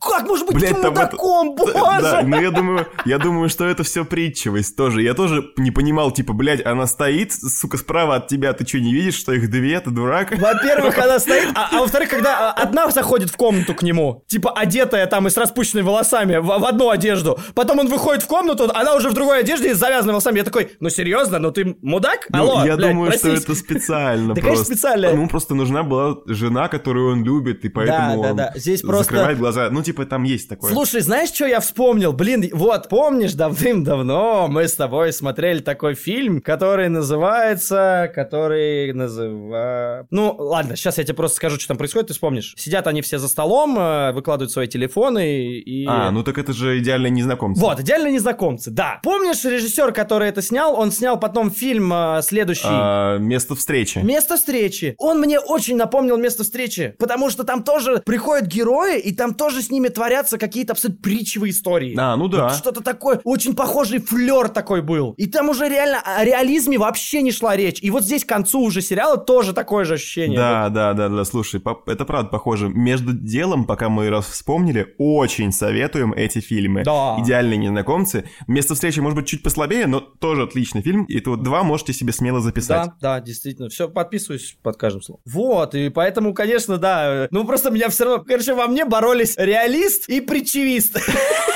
Притчевист такой, закрой свой рот, это кино про другое. А реалист такой, да так какого хуя, он там коров доет, блядь, и мы на это смотрим. Если он в итоге сейчас не видит нихуя. Абсолютно, да, я согласен, согласен. Мне тоже было смешно, но я такой, типа, не смейся, блядь, реалист. Да, да, да, да, да. да. Всё нормально здесь. Ну, по итогу, меня все равно все устраивает. А, Так, мы вообще говорили про мальчика. Господи, зачем мы... Да, ну нет, все хорошо, мы просто отступили. Ты сказал, что у тебя другое ощущение, нежели у меня. Да, что реакция, да, Да, потому что это непонятная, страшная какая-то новая вещь, и Дарья реагирует э, правильно, на мой вкус. То есть я так понимаю, что у тебя Мгм. было ощущение такое же, как вот условно у Гримы, с недоверием. То есть тупо не доверяешь, как у отца. Я с недоверием, да, относился. Самое интересное, что у меня не было ощущения недоверия, но у меня было постоянно вот весь сериал ощущение напряжения. Блин, я не знаю, причем вот я реально не могу понять, как авторы это сделали, потому что актеры играют э, героев, которые вот, например, Гунхильда вот эта вот 20-летней давности, которая маленькая. Ну, есть старшая, есть младшая, будет так ее называть. Вот Гунхильда младшая, которая считает, что сейчас 2001 год. Она же улыбается, она же такая Тор, я тебя так люблю, она такая, ну, короче, она прям наивная, романтичная. Я ей почему-то доверял, и мальчику я тоже доверял, Асе я тоже доверял, но одновременно с этим я почему-то чувствовал такой напряг. Готов э, всегда под рукой был держать нож, при этом я доверял, я не знаю, как это работает. То есть у меня как будто, я интеллектуально, как ты, не, не чувствовал этого, но только эмоционально. А интеллектуально я думал, что нет, все нормально, нормально все. То есть меня наебали и не наебали одновременно. У меня чуйка сработала не сработала. Мне кажется, внутри вообще любого человека есть такой внутренний какой-то страх увидеть э, вот самого себя со стороны. Это же частый такой довольно-таки троп для... да- даже вот есть э, «Двойник» Достоевского. Есть э, вот недавно совсем был фильм Джордана Пила «Мы». Совершенно жуткая история. Там к семье в гости наведываются эти же люди. То есть э, а- они, но там чуть по-другому выглядят, они там на другом языке разговаривают, максимально обесчеловеченные, но это те же самые люди. Прикольно. И это просто жутко, невозможно смотреть, просто очень страшно. Советую, кстати, еще мы тоже блок... Вообще, когда слушаете наш подкаст, э, доставайте блокнотики Да. и записывайте фильмы, которые мы вам советуем. Мы просто фонтанируем этими отсылками и фильмами, а вы потом посмотрите, и у вас будет хороший такой плейлист. Вообще, без сомнений. А, да, мы, да, прекрасный фильм, отлично. Просто э, у меня никогда не было страха увидеть себя со стороны. У меня скорее было любопытство всегда. И как же я со стороны выгляжу? То есть у меня какой-то вызов Это всегда. какое-то такое ощущение, что твою жизнь может кто-то И забрать. она тебе уже не принадлежит. Это прикольно. Но это довольно страшно. Интересно. То есть, когда ты сам э, себе враг, ты, точнее, даже, знаешь, лучшая версия Да, тебя. и ведь, ведь она же может пойти вообще в другую сторону, и она действительно может быть как бы одновременно и тобой, и лучше. И, соответственно, это уже не ты. Это очень интересную мысль ты сейчас выдал. И, может быть, действительно из-за этого, может, это сюда заложено, короче, в этот сериал. А, Явно вот это напряжение у меня эмоциональное шло именно как раз из-за того, что недоверие все равно чувствуется к этим существам. Я их реально называю просто существами, ну, потому что я не могу их э, людьми Я называть. тебе потом скажу, как их называть. Гомункулы. Нет, у меня же есть э, фольклорная тема, я пыт- пытаюсь про нее не забыть. А, Я помнишь, тебе как-то сказал, что это Гёте встречает Тарковского, блядь. Да, да, мне очень интересно, когда ты начнешь про Гёте и Тарковского, я помню, как ты это говорил. Чистые ассоциации, никаких особых конкретных мыслей, чувак, чистые ассоциации. Есть такой фильм, ребята, кто не смотрел, записывайте сразу в блокнотик. Солярис внезапно, а? Не ожидали? Солярис Тарковского, где... А ты не смотрел, кстати? Я запишу себе, да? Ага, вот Я- то-то я- то-то ты помалкиваешь. Я много чего смотрел Тарковского, но вот именно Солярис я не видел, да. Фишка в том, что здесь мотив пиздец начальный похож на Солярис. Вот начальная мысль. В Солярисе, значит, приходит главный герой. Ему говорят, есть станция, которая прилетела к планете Солярис, водная планета. Непонятно, что там происходит. Там то ли связь с ним потерян, то ли еще что-то. Нужно к ним полететь и разведать, значит, э, обстановку. Главный герой, которого играет Донатис Банионис, по-моему, его зовут, э, актера. Он летит туда, прилетает, ничего не понимает, там реально творится триллер. Просто он видит каких-то людей, какие-то дети пробегают, какой-то ребенок или карлик или что-то непонятно. Реально, это ш- 60 или 70 какой-то год, и это прям, мне, мне мама говорит, что это реально первый советский хоррор такой был. Ты типа смотришь, и тебе стрёмно. И главный герой туда прилетает, все вот это видит, весь это пиздец, ничего не понимает, ему никто ничего не объясняет, там 3,5 человека на этой станции живут, и тут он просто видит свою жену, которая умерла у него, типа, до хрена лет назад. М, Да! И он такой, не понял, влюбляется в нее. Ну, в смысле, не влюбляется, он к ней имеет, естественно, огромные чувства, но пытается ее отторгнуть. Он, короче, ее запирает. Ну, маленький спойлер, он ее запирает э, в каюте своей. Она проламывает, типа, стену, потому что она без него жить не может. И это вызывает страх, потому что непонятно, какого черта, типа, она так э, до главного героя хочет докопаться. И вот э, какое-то здесь тоже похожее ощущение, особенно с Гунхильдой вот с этой, которая к Тору приезжает. Вот здесь чисто Тарковщина. Просто я смотрел такой, да Солярис. По ощущению, по эмоциям, по мыслям, как бы, ну, по теме, не по мыслям. Мысли, потому что здесь в итоге какие-то другие. Вот, а почему Гёте? потому что я сидел, у меня такие ассоциации. Я плавал просто в море ассоциаций прочитанного и посмотренного мной когда-то чего-то. И я сижу такой, они же как реально гомункулы. Они типа существа какие-то, которые люди и не люди одновременно. Гомункулы, конечно, другая тема. Они вообще искусственно выведены из чего-то, из каких-то овощей, смешанных с кровью или что-то такое. Я слышу голос овощей. Фишка еще в чем? Небольшое отступление такое по литературоведению. Вот, значит, э, в институте Всероссийском государственном кинематографии, значит, где мы с Гошей учились, была такая прекрасная преподавательница Михайлова. Татьяна Владимировна ее звали. Она вела у нас историю зарубежной литературы. У Гоши она вела немножечко, у меня вела много. И я ее очень любил. Не знаю, как Гоша к ней относился, но мне она очень нравилась, и она э, Фауста нам разбирала. И там в Фаусте она рассказывала... Э, до этого мы разбирали Данте с его божественной комедией. И в чем фишка Данте? Что, значит, с небес дьявол был спущен на самое дно земли, типа, и пробив аж э, э, землю настолько, что с обратной стороны она вылезла в виде горы, которая была чистилищем. То есть дьявол в самое там ядро, да, попал и пробил землю чуть ли не насквозь. И вот, значит, дьявол, он в земле, который там состоит из трех ликов. Там, я помню, Иуда, и еще кто-то три лика у дьявола было. Но фишка не в этом. Фишка в том, что Фауст, вот этот э, существо, которое с главным героем, с Фаустом ходит и наускивает его постоянно, там, то ли исполняет оно желание, то ли оно еще что-то. Короче, оно э, общается, и, и оно творит всякие гадости. Я не помню, просто это был демон или это был дьявол. Я вот Гёте прочитал и ни хера не запомнил, честно. Причем она рассказывала, надо перечитать и пере, переслушать все это. Фишка в том, что существо это, по-моему, тоже было вызвано из земли. Фауст же был алхимиком, и он какое-то заклинание земли, что ли, там применил. И появилась вот эта вот херня, с которой он потом всю книгу ходит, и которая с ним общается, короче, и творит всякие жести. И это из земли. А что такое вулкан? И откуда выходят эти люди? Они выходят из земли. И я такой, попахивает дьявольщиной. Вот реально моя первая мысль, что-то здесь есть геттовское. Тут очень сильно попахивает дьявольщиной. Вот, да. и причем у меня, и это, видимо, еще с эмоциями, которые я ощущал, что вот у меня интеллектуального недоверия к ним не было, потому что они ничего плохого не делали, а эмоционально что-то было какое-то неуютное. И это так, на самом деле, перекликается вот с тем, что я сказал. Не сильно вроде бы, да, но так или иначе связь все равно есть. И это очень прикольно. Для меня это и Тарковский, и типа Гёте, и типа хуяк и Катла со своими пацанами, ребятами, которые выходят из вулкана. Это круто, круто. А, знаешь, давай о чем поговорим. Вот, я вспомнил. Помнишь, там в проброс была такая мысль о том, что вот эти вот сущности вулкании, они получаются таким образом, каким люди которые очень желали видеть эти сущности, грубо говоря, как они себе их представляли. То есть этот мальчик, возможно, не был таким Оменом, но, возможно, в глазах отца он... по- помнишь такая? Там была какая-то штука. То есть Конечно, это мать, это мать или отец, кто-то из них там это решил под конец. Да, то есть он именно такой э, злодей, потому что отец его видел таким каким-то дьявольским отродьем, который там, помнишь, он сжег э, в школе или что-то такое. Причем там на самом деле-то так и непонятно до конца, сжег он или нет. Или это мне непонятно. И самое интересное, что... Ну, тут уже, конечно, спойлер немножечко. Ну, э, Так мы же со спойлерами ну разговариваем. нет, я имею в виду к Солярису. Это чистый Солярис. Солярис — планета, которая делает то, что чувствует и думает человек. Ну, слушай, я думаю, спойлеры к Солярису это... Ну, это такие, да, там на самом деле такое глубокое произведение киношное, что там пф, это то, что я сейчас рассказываю сюжетно условно, это такая фигня, такая мелочь, в сравнении с тем, что в кадре происходит. Ну, просто я к чему? К тому, что это абсолютно прямая тематика Соляриса, опять-таки, что типа вот это нечто, считав, да, разум и чувства человека, оно вдруг создает для него некий подарок или не подарок. Ну, короче, вот эти ощущения, что мальчик хороший, у меня были долго. То, что мальчик плохой, появилось уже после того, как оказалось, что он там придушил кошку или перерезал ей горло или что-то такое. Попугая он, по-моему, убил. Он ему крылья отрезал. У тебя было домашнее животное. Да, попугайчик. И как же его звали? Элиас. Ты любил Элиаса?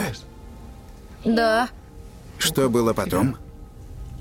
я отрезал его крылья кухонными ножницами. Зачем ты это сделал? Потому что я почувствовал себя странно.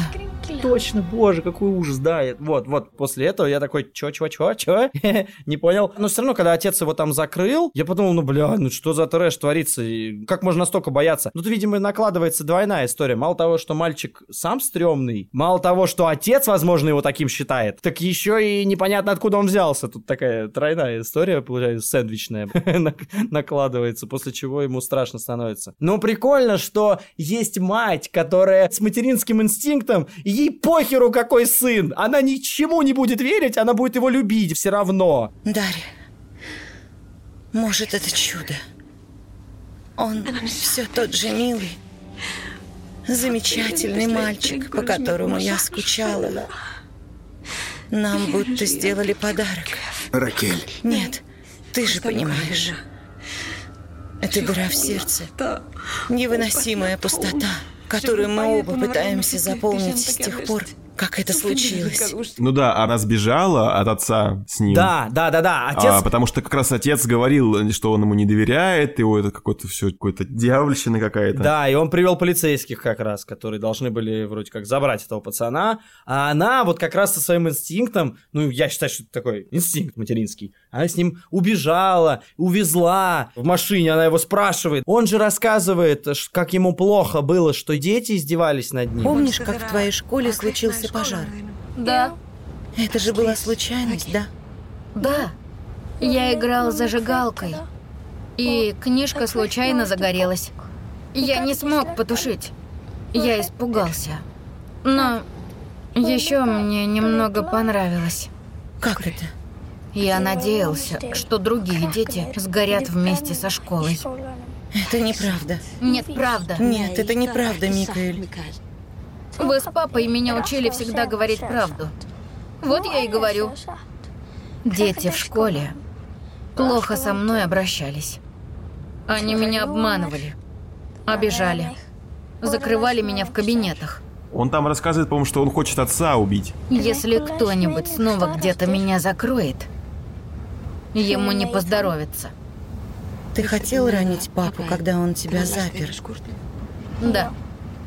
А если снова запрет, я его убью. Это стрёмно. И еще мы понимаем, что отец ему не доверяет сейчас. Наверное, отец и тогда не очень ему доверял и боялся его. То есть мальчик-то был изолирован от любви. Мальчик покончил вообще-то с собой. Вообще-то бы. Он бросился под машину, он рассказывает. А что было с аварией?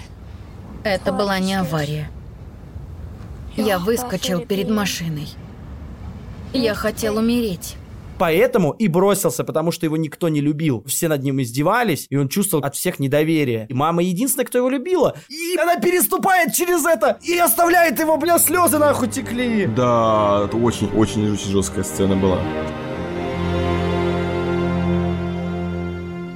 Блин, это так охуенно трогательно, потому что мы одновременно видим убийцу страшного. Мы такие в какой-то момент уже понимаем, что мальчик на самом деле стрёмный. По крайней мере, этот мальчик стрёмный. И реально убийца. Он как минимум перерезал барашку шею, хотя тот мучился, может быть, и он и хорошо сделал. Ну и как максимум он перерезал женщине горло, и Да. они разбились там в аварии. И одновременно мы видим мальчика, которого мир не принял вообще. Это же жуть. История пиздец. Простите. Хотел меньше ругаться, но тут сложно не ругаться матом. Очень сильная история просто. Самое главное, как эта вся история заканчивается с этим Да, пацаном. заканчивается она совершенно потрясающе, потому что Дарья и Ракель, я не знаю, может быть, мне, конечно, я себе придумал это, но они же снова сблизились, правильно? Безусловно. В конце они... Безусловно. А, ну вот, они, да, принимают решение избавиться от этого ребенка и совершенно в страшной сцене топят его в океане. Жуткая. Да, и вот э, классно прям до мурашек там такая сцена, где они, помнишь, сидят на берегу, ты понимаешь, что они откатились как бы к своим базовым настройкам, вернулись в какое-то состояние, где они вместе против, э, против зла, грубо говоря. Ну, против какого-то вселенского такого пиздеца. Я, я- это вообще моя, моя личная модель просто отношений с женщинами, потому что я себе это примерно так представляю. Вселенское зло? А, ну, ну, м, типа, нет, ты выбираешь себе женщину, с которой ты по жизни против вселенского зла. Вот. А, нихера себе, то есть ты себе прям союзника такого берешь. Да, я себе беру союзника. Ну, то есть, реально, условно, вулкан им это дает а, второй шанс, типа, они возвращаются к той точке, когда сын только умер, только не тогда, когда вроде бы типа они любили его, и им есть о чем жалеть и скучать и умирать, а типа они перепрошли эту историю заново. Вот они новую игру плюс Ну, взяли. Ну, грубо говоря, да, новая игра плюс у них открывается. Да, и у них другие эмоции. И эти эмоции, э, это новая игра плюс, их связала как музыка на теплоходе. Я просто, блядь, из меня сегодня льется одна история охуительнее другой просто. Вот, ну это просто потрясающе сделано. Ребята, я, короче, не буду вам пересказывать этот сюжет, если вы все это видели, а вы здесь должны быть в эту минуту, в тот момент, когда вы уже видели этот сериал, значит, вы помните это все, вы помните, как она его бросила, вы помните, как она вернулась за ним, вы помните, как этот мальчик перерезал барану горло, вы помните, как он ебанул этих стариков, которые хотели им помочь. Я вам, конечно, не буду пересказывать и пересказал. Извините. Ну я так, за 30 секунд марафоном. И как родители, какая же сцена на берегу, когда они сидят, решают, мать плачет, сын прыгает у берега, мама, мама, а можно в воду, можно? И он говорит там, вроде он или она говорит, да, пойдем. И он такой, ну пойдемте, пойдемте. И этот Дарья снимает ботинки, носки, и он так радуется, а мама плачет. И у нас, блядь, мы не понимаем, нам смеяться или плакать. Мы сейчас просто, блядь, у нас вроде новые отношения рождаются, они вроде реанимируются, эти отношения, а вроде ребенок умирает. Его сейчас реально собственными руками родители просто в воде утопят. Чё? делать зрителю? Что ему, блядь, думать, чувствовать и ку- куда поплакать или посмеяться? Очень сильно, очень, блядь, сильно. Более того, когда они его ведут, помнишь, как они жестко он его держат за куртку, Да, они прям да, его да. тянут. Пап, хватит! Мам! Не надо!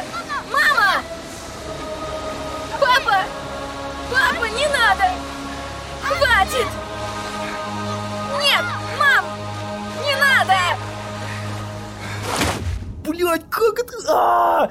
Я смотрю на эти кадры, и у меня Библия почему-то в голову лезла. Я не знаю почему. Может, это связано с каким-то с Ветхим Заветом, где там отец сына должен был убить. Ну, Бог там, типа, ему сказал, убей сына. Ну, вот это вот, как это... Ребята, если что, я просто... Ну, я просто мало ли, скользкому может- льду пошел. Ну да, я просто, может, кого-то задену э, такими вбросами. Я просто не читал ни Ветхий Завет, ни, собственно, Новый Завет, ни Евангелие вот эти все и все остальное не читал. Но есть какие-то общие истории, которые мы так или иначе слышали. И вот, значит, помню, что, по-моему, в Ветхом Завете было такое, что Бог сказал отцу убить своего сына. По-моему, так. Вот дальше я не помню. Дальше нам в директ напишут те, кто послушали, у кого пробомбило от того, что я сейчас сказал, и сгорело. Они нам напишут гневные... ве- верующие, которых мы оскорбили, да, своим подкастом. Вот. Э, Не, Всем вообще привет. никого не хочу здесь оскорблять, если что, да. Просто, э, ну, типа, я говорю на чистоту. Я не знаю, и мне кажется. Я ничего не утверждаю. И, по-моему, там отец убил своего сына, потому что мысль в том, что ты должен следовать Богу. И тут ведь что-то такое вот похожее вспоминается. Если я ошибся, друзья, то скажите об этом. Есть история как раз вот про фольклор, она связана как раз с, с детьми. В общем, есть такие сказания исландские про, сейчас опять будет на шаманском, про хульдуфолк. Так, ну это еще не такое Ну да, не такой, как вулкан. Короче, эти худульфолк, это, значит, скрытый народ, это так называется. Это как раз то, о чем она рассказывала. Скрытые да, жители. Да, да, скрытые жители. Это такие сущности, которые живут где-то неподалеку, но не показываются на глаза людям. Но при этом они точно так же, как люди выглядят, у них такой же, такой же быт, как у людей. И это какие-то, я вот боюсь э, соврать, это какие-то полуэльфы, полугномы, что-то такое, по-моему, с, с этим связано. Что-то типа того. Ком- комбо из эльфов и гномов. Толкин просто такой, чё, блядь?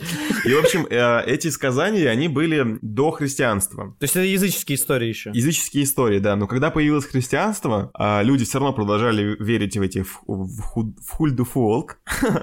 И, значит, их встроили в христианскую модель. Вот каким образом. Бог пришел к Адаму и Еве и захотел посмотреть на их детей. А Ева э, купала в этот момент э, своих детей, но искупала в этот момент еще не всех. И некоторых он- она скрыла от Бога. Но, типа, Бог, он вездесущий, он знал, что Ева его обманула. Этих э, детей он обрек, короче, на вечные скитания и спрятал их от, э, от всех людей. И они так вот и живут в каком-то параллельном, ну, не в параллельном мире, а... Скрытые от всех, как бы. И, собственно, на этом базируется множество сказок. И, собственно, поэтому я и вспомнил, как раз когда начал говорить про ребенка, возможно, в этом есть какая-то вот э, параллель. Просто, ну, ты понимаешь, что в сериале это как будто цитата одновременно христианского и языческого симбиоз вот этого. Эта история, она, по сути, есть э, симбиоз. Кстати говоря, исландцы до сих пор э, верят. Скрытый народ вот этот. Я, конечно, основываюсь на статьях, которые я там нашел в интернете. Понятное дело, что они могут быть недостоверны. Если я буду с настоящим исландцем говорить, он рассмеется мне в лицо, если я ему скажу, что он верит в Хульдуфолк. Может, это какие-то там сумасшедшие фанатики. Но, в общем, я нашел пару историй. Там прокладывали, короче, шоссе, и местные жители сказали, что тут находится какая-то церковь. А вот, эльфийская церковь. Я нашел. Так. А это, короче, просто камни. Так. И там, типа, возник конфликт, то, что они хотели проложить шоссе, а люди не давали. Говорили, что это эльфийская церковь. И пришлось обратиться к какой-то ясновидице, которая, типа, Серьезно? пошла общаться, да, с этими, с эльфами, и как-то договорилась, и шоссе там чуть-чуть в обход построили. И, короче, это эльфийская, эльфийская церковь, я нашел фотографии, типа, там просто камни такие мхом поросшие. Вот. Блин, на самом деле смеяться над этим немножечко кощунственно, мне Ну кажется. да, да, да. Ну, Но это странно. это, может быть странно. все, конечно, неправда, это все может быть там передернуто сто раз, но вот я рассказываю просто, что нашел. Слушай, ну офигеть, вот эта история, то, что ты рассказал, которая перешла из язычества в христианство, и то, что это именно Адам и Ева, своих детей, и купали, и тут у нас сына топят именно. Вот это же интересно. Я не знаю, просто вот я, короче, не литературовед, не кинокритик. Я вот чисто как я вам объяснил по Гёте и Солярису, я вижу ассоциации и слепливаю. Если там какая-то идея, да я хер знает. Но мне уже круто от того, что я это нашел, что эта отсылка как бы явно существует, или даже если она не существует, а существует только в моей башке, а объективно у авторов ее не было, то это, в принципе, уже круто. Но, возможно, просто я тупой, а там целая идея заложена. Я не берусь утверждать, что там заложено, но это уже для меня интересно. Как, Ну да. как, блядь, как кинопоиск. Эта сцена здесь неспроста. Вот я себя таким же чувствую сейчас. Эта сцена здесь неспроста. Все, что мы сейчас можем сделать, это просто вот ва- вам, нашим слушателям, предоставить как бы информацию, которая у нас есть. А уж как она у вас сложится, что вы там можете добавить, то это уже на ваш суд. Мы просто в меру своего интеллектуального развития какие-то параллельки проводим. Ну да, меру эрудиции. Докуда уж докопались, то и рассказываем. Мы вам обращаем внимание, на что мы обратили внимание. И на что стоит обратить вам внимание. Да, ну верно. вот, как бы с этой линии, наверное, все. Она мне показалась самой интересной, одновременно и трагичной. Она самая катарсическая мне показалась. То есть, когда я настрадался и обновился. Да, да, и сама да, да. история, она самая катарсическая, когда ты после диких страданий обновился, и они обновились, эти двое ребят, героев, э, муж и жена бывшие, которые становятся уже не бывшими, а снова, возможно, возродятся. Вот, мне вот показалось это самый такой в каноне древнегреческих вот этих Ну да, да, да. э, пьес. Все остальное уже сложнее немножечко. Не то, что сложнее, оно более странное. Особенно с гримой, конечно, блин. Я, я вообще нихуя не понял. Да, я тоже не знаю, что говорить про него сейчас. Это концовка, там вообще ужас какой-то происходит. Кстати, мы не сказали про фантастический элемент. Алло, блин, мы про, про линию сказали, про, не, про линию, а не рассказали, что он там нашел-то, блядь. А, Там вообще-то Дарья, который геолог, он полез э, еще раз в этот ледник и взял еще раз эти э, образцы. Он смешал их с водой и увидел, что вода, капельки воды склеиваются в нечто движущееся с помощью вот этих да, образцов. и, и это получается какая-то инопланетная комета, которая 50 тысяч веков там упала, и из-за этого, короче, все это, а, все это аномалии. Ну, это вообще какой-то бред, по-моему. Не знаю, они сделали это здесь настолько немного, что я такой, вот и все, вот и не надо больше, вот и хватит. Ну Да, но это как бы просто история, это понятно, что она притчевая, и они как бы попытались вот ножки помочили там какой-то научно-фантастической штуки. Но зачем? Это вот просто... Ну как зачем? А зачем Лем написал про водную планету Солярис? А зачем Тарковский снял про эту водную планету Солярис? Потому что все равно реальность и нереальность, они смешиваются. Понимаешь? Голова людей, которая, ну типа, знаешь, я мыслю, значит я существую. Типа, все, что в голове происходит, оно вроде нереалистично, потому что оно происходит в голове людей. Но в то же время оно реалистично, потому что голова-то человека реалистична. Так же и здесь. Вроде притча, вроде реализм, вроде пытаются сидеть на двух стульях, а на самом деле все переплетено. Все переплетено! Море нити, но потяни за нить, за ней потянется клубок, этот мир веретено. Море не тяно, понимаешь? И мне кажется, что очень э, это правильно ну, сделано, потому что все равно зритель такой сидит, ну, блядь, ну, может быть, вы, конечно, тут захуевертили, но, может, вы все-таки как-то маленькую развязочку здесь как-то развяжете, вот здесь ниточку, а то что-то нихуя не понимаю, маленькое объяснение, пожалуйста. И ты получаешь, как бы, те, кто реально этого хотят, они получают маленькое объяснение. Оно, типа, не очень, ну, потому что оно довольно банальное, ну, типа, комета упала, жизнь зарождается. Прикольно, конечно, что это маленький вброс по поводу, в принципе, зарождения жизни людей, вообще всех. Там такой вопрос возникает, а может быть, вообще все люди появились с таких вулканов, ну, с таких комет? Может, мы-то вообще-то тоже такие же, просто мы про это не знаем и научились рождаться друг от друга дальше уже. Ну вот, и как бы, с одной стороны, да, я тоже такой, типа, ну, ребят, ну зачем это сюда надо? А с другой стороны, такой думаю, ну, типа, он же поехал уже, они как-то линию это запустили, и вулкан этот запустили, ну, то есть все равно есть вот эта вот, знаешь, задняя такая чешущаяся мысль, а чё все-таки там, блядь, в этом вулкане То, что ты сказал, короче, в принципе, закрывает мой вопрос. Я с тобой согласен и спорить не буду. Да, ты прав. Это все равно остается притчевая история. Просто те, кому нужна вот какая-то малюсенькая, это писюличная какой-то ответ, он тут есть. Да, ты прав. Я сам, смотря этот сериал, сидел на обоих стульях. У меня слева сидел на плече реалист, справа этот э, публицист, хотел сказать. Ну, человек, который притчи любит. Вот. И я такой, сидя с ними, втроем смотрел такой. Одному говорил, бля, заебись, другому говорил, бля, заебись. Вот, как-то так. Может быть, это не твои воображаемые друзья, а это из вулкана тоже вышли. Один притчевед, а второй реалист. Я мыслю, значит, я существую. Все, что я думаю, все реально. Я реально говорю. Вот. Как бы, понимаешь, это такие извечные темы, на которых как бы особо нет ответа, и мне кажется, что вот эта штука с, с вулканом, она сюда как бы вписывается. Это то же самое, как мы про Last of Us с тобой обсуждали. Типа, есть ли там фем-повесточка или ее нет? Да, она есть, но она органична, потому что она искренняя. Ну, да. да. Она не сделана для кого-то, чтобы что-то получить для себя. Она искренняя. И здесь примерно, вот, мне кажется, то же самое. Это не совсем для кого-то тоже. Ну, как бы и для... Ну, как бы я вроде объяснил, что это для кого-то, да, кто хочет реализма. Но в то же время это вписывается вообще во все, что в сериале есть. Поэтому органично вписывается. Поэтому Да, да, как-то так. органично точно, да, согласен. Про Гунхильду давай, наверное. Давай завязочку расскажем. Из вулкана выходит Гунхильда, и вдруг оказывается, что она последний раз была в Исландии 20 лет назад. Ну да. Более того, она оттуда уехала и живет сейчас со своим сыном, э, я так не понял, в другой стране они живут, да? Или... Нет, в Рикьявике. А, в Рикьявике. Ну, в общем, да. Все, Исландия. Они в Рикьявике, по-моему, И, живут. в общем, эта женщина жива, и ей звонят, она возвращается, и тут происходит э, очень вообще лютый замес. Они просто возвращаются, ей звонят, говорят, алло, Гунхильда такая-то? Она такая, да. Передают второй такой молодой Гунхильде трубку, и там молодая Гунхильда говорит, привет, Гунхильда, я Гунхильда. И Гунхильда такая, ты чё, охерела, Гунхильда? Это я Гунхильда. Она такая, ну я тоже Гунхильда. Только сейчас 2001 типа год. Какой 2001 типа? Что, блядь, происходит? Меня наебывают, бросает трубку. И ее сын говорит, типа, что происходит? Она такая, да, какие-то шутят в телефон. Пранкеры.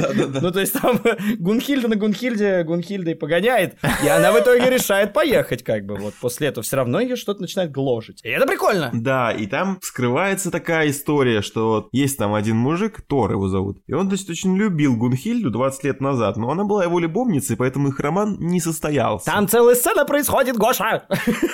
Я просто пытаюсь, да, не вдаваться в подробный пересказ. Ну потому ладно, ладно. Просто это классно сделано. Там, в принципе, все классно сделано. Ай, ну и все тогда. Ну что, ребят, сериал классный, смотрите, кто не смотрел, кто смотрел, удачи вам, мы пошли. Ну ладно, да, пересказывать нет смысла. Просто мне так понравилось, как это сделано, что он приходит, и это не совсем по-американски реакция какая-то. Ну типа она тоже не совсем яркая, но она очень, все равно очень узнаваемая и какая-то короткая. Он просто пришел и ушел, и ничего не сказал. И типа это так прикольно. Самое интересное, что его грима потом спрашивает. Она говорит, папа, блин, что происходит? Ты явно эту женщину узнал. Ты точно с ней как-то связан. Ты расскажешь или нет? Я, кстати, так и не помню, он в итоге рассказывает или нет. По-моему, нет. Самое забавное, что Аса приходит и ругается на Гунхильду старшую, потому что она помнит, как в детстве Гунхильда младшая, которая сейчас такого же возраста, как вот эта младшая, приходила в дом, когда была она любовницей его, когда была жива их мать. Я понятно объясняю, нет? Ну, достаточно, да. Ну, тем, кто видел, они понимают, о чем я говорю. говорю. Очень прикольно просто эта связка тоже сделана, что типа Аса вроде сама вышла из вулкана, но у нее появляются какие-то эмоции, которые... Как это? Ну, короче, она имеет... Ну, хотя в этом ничего сложного, ничего Ну, суперинтересного. да, она Потому же- что у нее память есть Да. и та же вот. Ну, она просто начинает немножко... У, у нее свои конфликты появляются, которые цепляются из прошлого. Хотя Гунхильда старшая из нашего настоящего. И как-то это само по себе начинает оно жить как-то. Вроде у меня появилась надежда в этот момент, что Аса не как придаток здесь будет существовать, а как, возможно, отдельная личность. Ну, блять, она потом берет и делает то, что она потом делает, блять. И мне очень грустно от этого, на самом В деле. конце? Да, ну в конце, ну да, ну Аса-то умирает. Да, там, кстати, есть э, сцена, где они находят труп Асты, совершенно жутчайшая, просто до мурашек. Помнишь, ты мне говорил, что тебя напугала какая-то одна сцена? Ты про эту говорил? Э, Она жуткая, но нет, вот здесь я точно не вздрагивал. После этой еще какая-то произошла сцена, которой я вздрогнул. Но я именно вздрогнул, то есть я сидел в напряжении каком-то, и там какой-то легкий, не то, не до скример, знаете, вот такой, не вот этот вот американский, который ба! Вот такой вот скример типа, а вот легкий скримачок какой-то. Не до скримера не в плохом смысле, не то, что они не работают, а в смысле, что они очень маленькие. Там буквально какой-то щелчок как бы происходит. И я такой, «А, блядь, какого хера, почему я так испугался? Но это единственный вот сериал, в котором хоррора минимум, но напряга столько, что как бы минимальные хоррорные элементы меня вспугивали. Вот, блин, ни один фильм такого не делал со Я мной. вообще соглашусь, это, кстати, классное замечание. Там, правда, такая плотная в воздухе такая атмосфера такого напряжения, такого непонятно чего, мы не знаем, что это такое все еще. Да, да, да. Вот, что правда, любой... Ну, там даже это не то, что щелчок, там просто, ну, в кадре мертвое, типа, тело. И это страшно выглядит. Ну или да, какой-то просто могут что-то резко показать, даже оно может не звучать никак, они просто хутяк что-то тебе прям в кадр показывают. Тот же вот э, труп Ассы, например, да, и это жутко. Блин, ее еще классно, да, сделали. Ну ладно, с трупами-то художники умеют работать уже довольно давно. Но а, интересно, что Асса сама себя находит первая. Вот здесь, короче, прям четко, когда линия другая, здесь и другие темы. Вроде такая же ситуация, что вот приходит кто-то любимый, кто-то знакомый, хотя он либо исчез, либо пропал, либо умер. Исчез и пропал вроде одно и то же. Ну ладно. Ну, короче, либо умер, либо пропал, и он возвращается. То есть вроде одни и те же штуки происходят в каждой из линий, но темы разные. То есть с отцом, матерью и сыном одна тема. С э, сестрой, которая потеряла сестру, и у которой был парень. И этот парень такой, вау, класс, она вернулась вообще. Мне не хватало. Не хватало тебя рядом. Думаешь, я изменилась? Думал, пока ты не предложила напиться. Грима думает, я изменилась. Да что она может знать? Да все думают, что я изменилась. Я запуталась, не знаю, как себя вести. Все только и ждут, что я напьюсь и выставлю себя дурой. Ауса, мы разве не веселиться сюда приехали? Эйнер, Да, разве ты не хочешь просто немного выпить? больше не хочу. Давай набухаемся, как старый добрый, и перепихнемся, как старый добрый. Классно же. Вот. А она, чувствуешь, она другая какая-то. У нее свои, своя рефлексия даже есть. Ну У да. нее свои мысли. И она находит себя. То есть все вокруг вот этого здесь, вот вокруг этой темы вертится. Что она сама по Такое, себе да. имеет, какую функцию. То есть если с мальчиком там и с родителями это была вообще другая история, какая-то полубиблейская, полуязыческая, полу там еще какая-то мифологическая, еще что-то, то здесь вопрос такой экзистенциализма какого-то ставится. Да, да, да. И там, когда она находит еще свою могилу, и она Да. сама не понимает вообще, жива она или что. И потом, когда она находит уже, когда подтверждается, что это ее труп был найден, Да. тут она понимает, что она не та, кем себя считает, грубо говоря. Это такой страшный вопрос. То есть как бы нам здесь авторы, они раскидывают нам за счет всего лишь одного фантастического элемента несколько разных философских тем, по сути. Здесь на такие рассуждения, на такие рассуждения. И вот здесь экзистенциальная тема, что я здесь делаю? Жива ли я? Мертва ли я? Я для чего-то? Или я ни зачем? Или я свободна? Или я от кого-то завишу? Или от чего-то завишу? От каких-то сил? Или от людей? Очень прикольно, что это единственная героиня, которая сомневается. Ну, которая... Героиня, в смысле, которая вылезла из вулкана. Мало того, что она сама рефлексирует, так она сама по себе самый спорный персонаж в плане того, что не покидает ощущение, может быть, правда, она как раз и пропала на год и появилась. Ну, то есть там же не, не подтверждено, что она была мертва. То есть Остальные ты персонаж, там мальчика сбила машина, родители видели труп, очевидно. Гунхильда, она вот, вот она живая, тут какая-то тоже мистика непонятная. Ну и со всеми остальными персонажами понятная ситуация. А с Асой такого не скажешь, потому что она пропала и нашлась. И как бы она самая не фантастическая, кажется. Да, она, пожалуй, самая человечная, реально, вот такая какая-то. Она не блаженная, как Гунхильда, вот эта вот младшая. Прям она блаженная реально какая-то. Ну да, да. Не, не такая стрёмная, как мальчик, она вот реально она самая человечная. Но ты же понимаешь, да, что в итоге-то она, ну, это она, ее нашли, и она Ну, мертва. да, да, да. Ну, так это в этой линии как раз поворот, и который приводит к ее смерти по итогу, потому что она понимает, что она... Она не она. Блин, мы как-то перешли с Гунхильды на Асу. Гунхильда какая-то, видимо, не самая интересная. Да потому что у нас, короче, вот понятная есть линия с мальчиком, и остальные линии для нас просто, ну, темный лес, мы в него боимся ступать, и такие, типа, ля-ля-ля, скачем вокруг, типа. Ну да, надо рассуждать, чтобы докопаться. до Да, нужно рассуждать и молоть, как бы, жернова эти, перемалывать. Ну вот, мне кажется, неожиданно для себя я сам сейчас понял, про что примерно история этой асы, потому что я себе Да. не сильно отдавал отчет. Она для меня была немножко загадкой. И тут я понимаю, что это вообще-то экзистенциальная история абсолютно. Да. Ну, слушай, также можно в целом про гриму сказать. Ну, грима для меня, в принципе, понятная ситуация. Тут самое интересное, что тут получается обратная история. Существо, которое вышло из вулкана, оно имеет абсолютно конкретную функцию, ни в чем не сомневается. А вот реальный человек, рожденный из утроба матери, уже такой, а мне тут место-то есть вообще или нет? То есть она как будто становится немножечко асой. Она и была, в принципе, во много массой.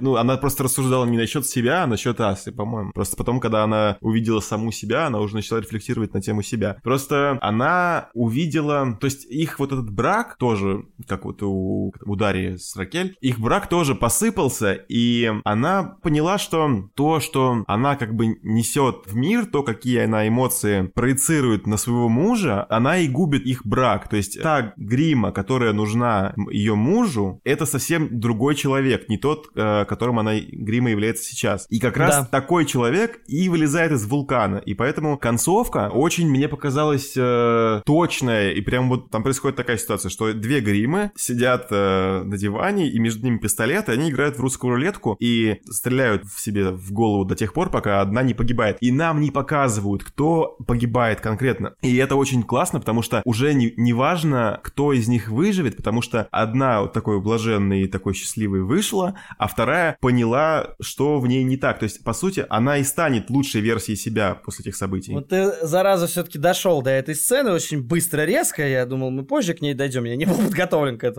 Но мне кажется, что как раз, ну, я не знаю, может быть, я не прав. Может быть, тут как-то я не с той стороны посмотрел. Но мне кажется, что как раз фишка с этой игрой, а кто реальная грима остался, а кто умер, это как будто, знаешь, вот здесь авторы немножечко такие, ну давайте поиграем и оставим эту интригу. И мне кажется, это вообще не на руку, потому что вы ставите вопрос, типа, что Грима понимает, что она, э, значит, была год назад еще другой, и, собственно, из-за того, что сестра пропала, она стала такой. Для мужа она совершенно уже вообще не канает, она уже не так. Кстати, прикольно, что, ну, Гунхильда пришла для Тора, Аса пришла-то для Гримы, а Грима-то пришла для этого, как его зовут, Да, а, да. мужа, мужа, это собственно. классно. Я просто сначала подумал, что Грима для Гримы, наверное, тоже пришла, потом понимаю, что нет, она для мужа пришла. И опять-таки есть муж, который полностью ее принимает, и есть Грима, которая ни хера ее не принимает. Так вот, к чему я клоню? К тому, что две Гримы у нас четко разделены. И мы такие, ну блин, ну тут надо как-то отвечать на вопрос. Либо Грима сознательно, значит, выпиливается, как ее аса, либо, если она не может этого сделать по каким-то причинам, ей страшно, или она хочет жить все-таки действительно, и она хочет жить не с мужем, вообще тогда поменяется жизнь, тем более она все закончила с Асой и с мамой. Там мама-то играет очень важную тоже роль, там гештальт с мамой не закрытый был. И все это закрылось, и все стало понятно, и теперь она может уехать. В принципе, почему бы не уехать? Но то ли авторы не знали, как разобраться с этим, то ли они просто сделали, что героиня не может с этим разобраться, то ли они просто спроецировали, что сами они не знают, как закончить, поэтому они на героиню спроецировали вот это вот непонимание, а она такая типа «русская рулетка». Пум, нахуй. И вот эта история с пистолетом с одной пулей. И, блин, ну типа здесь же должно быть какое-то решение. Вы же классную дали задачку. Классный поставили вопрос. Ну почему вы решение отдаете какому-то рандому с пистолетом и пулей? С одной стороны, мне безумно понравилось, потому что это интригует. И потому что, в принципе, это хороший ход. С другой стороны, они, они не показывают, какая грима осталась. Даже. Черт подери. Они даже не говорят, какая грима, блядь, осталась. После уже спустя эти сцены все. Ну, потому что, мне кажется, грима все равно будет уже, ну, я не знаю, как можно ли так сказать, правильный. Она поняла, типа, что нужно. Она, мне кажется, как раз фишка в том, что она сначала, она же на эту вторую гриму очень долго гнала. Э, она писала записку. Блин, так тупо, кстати, написать записку. И,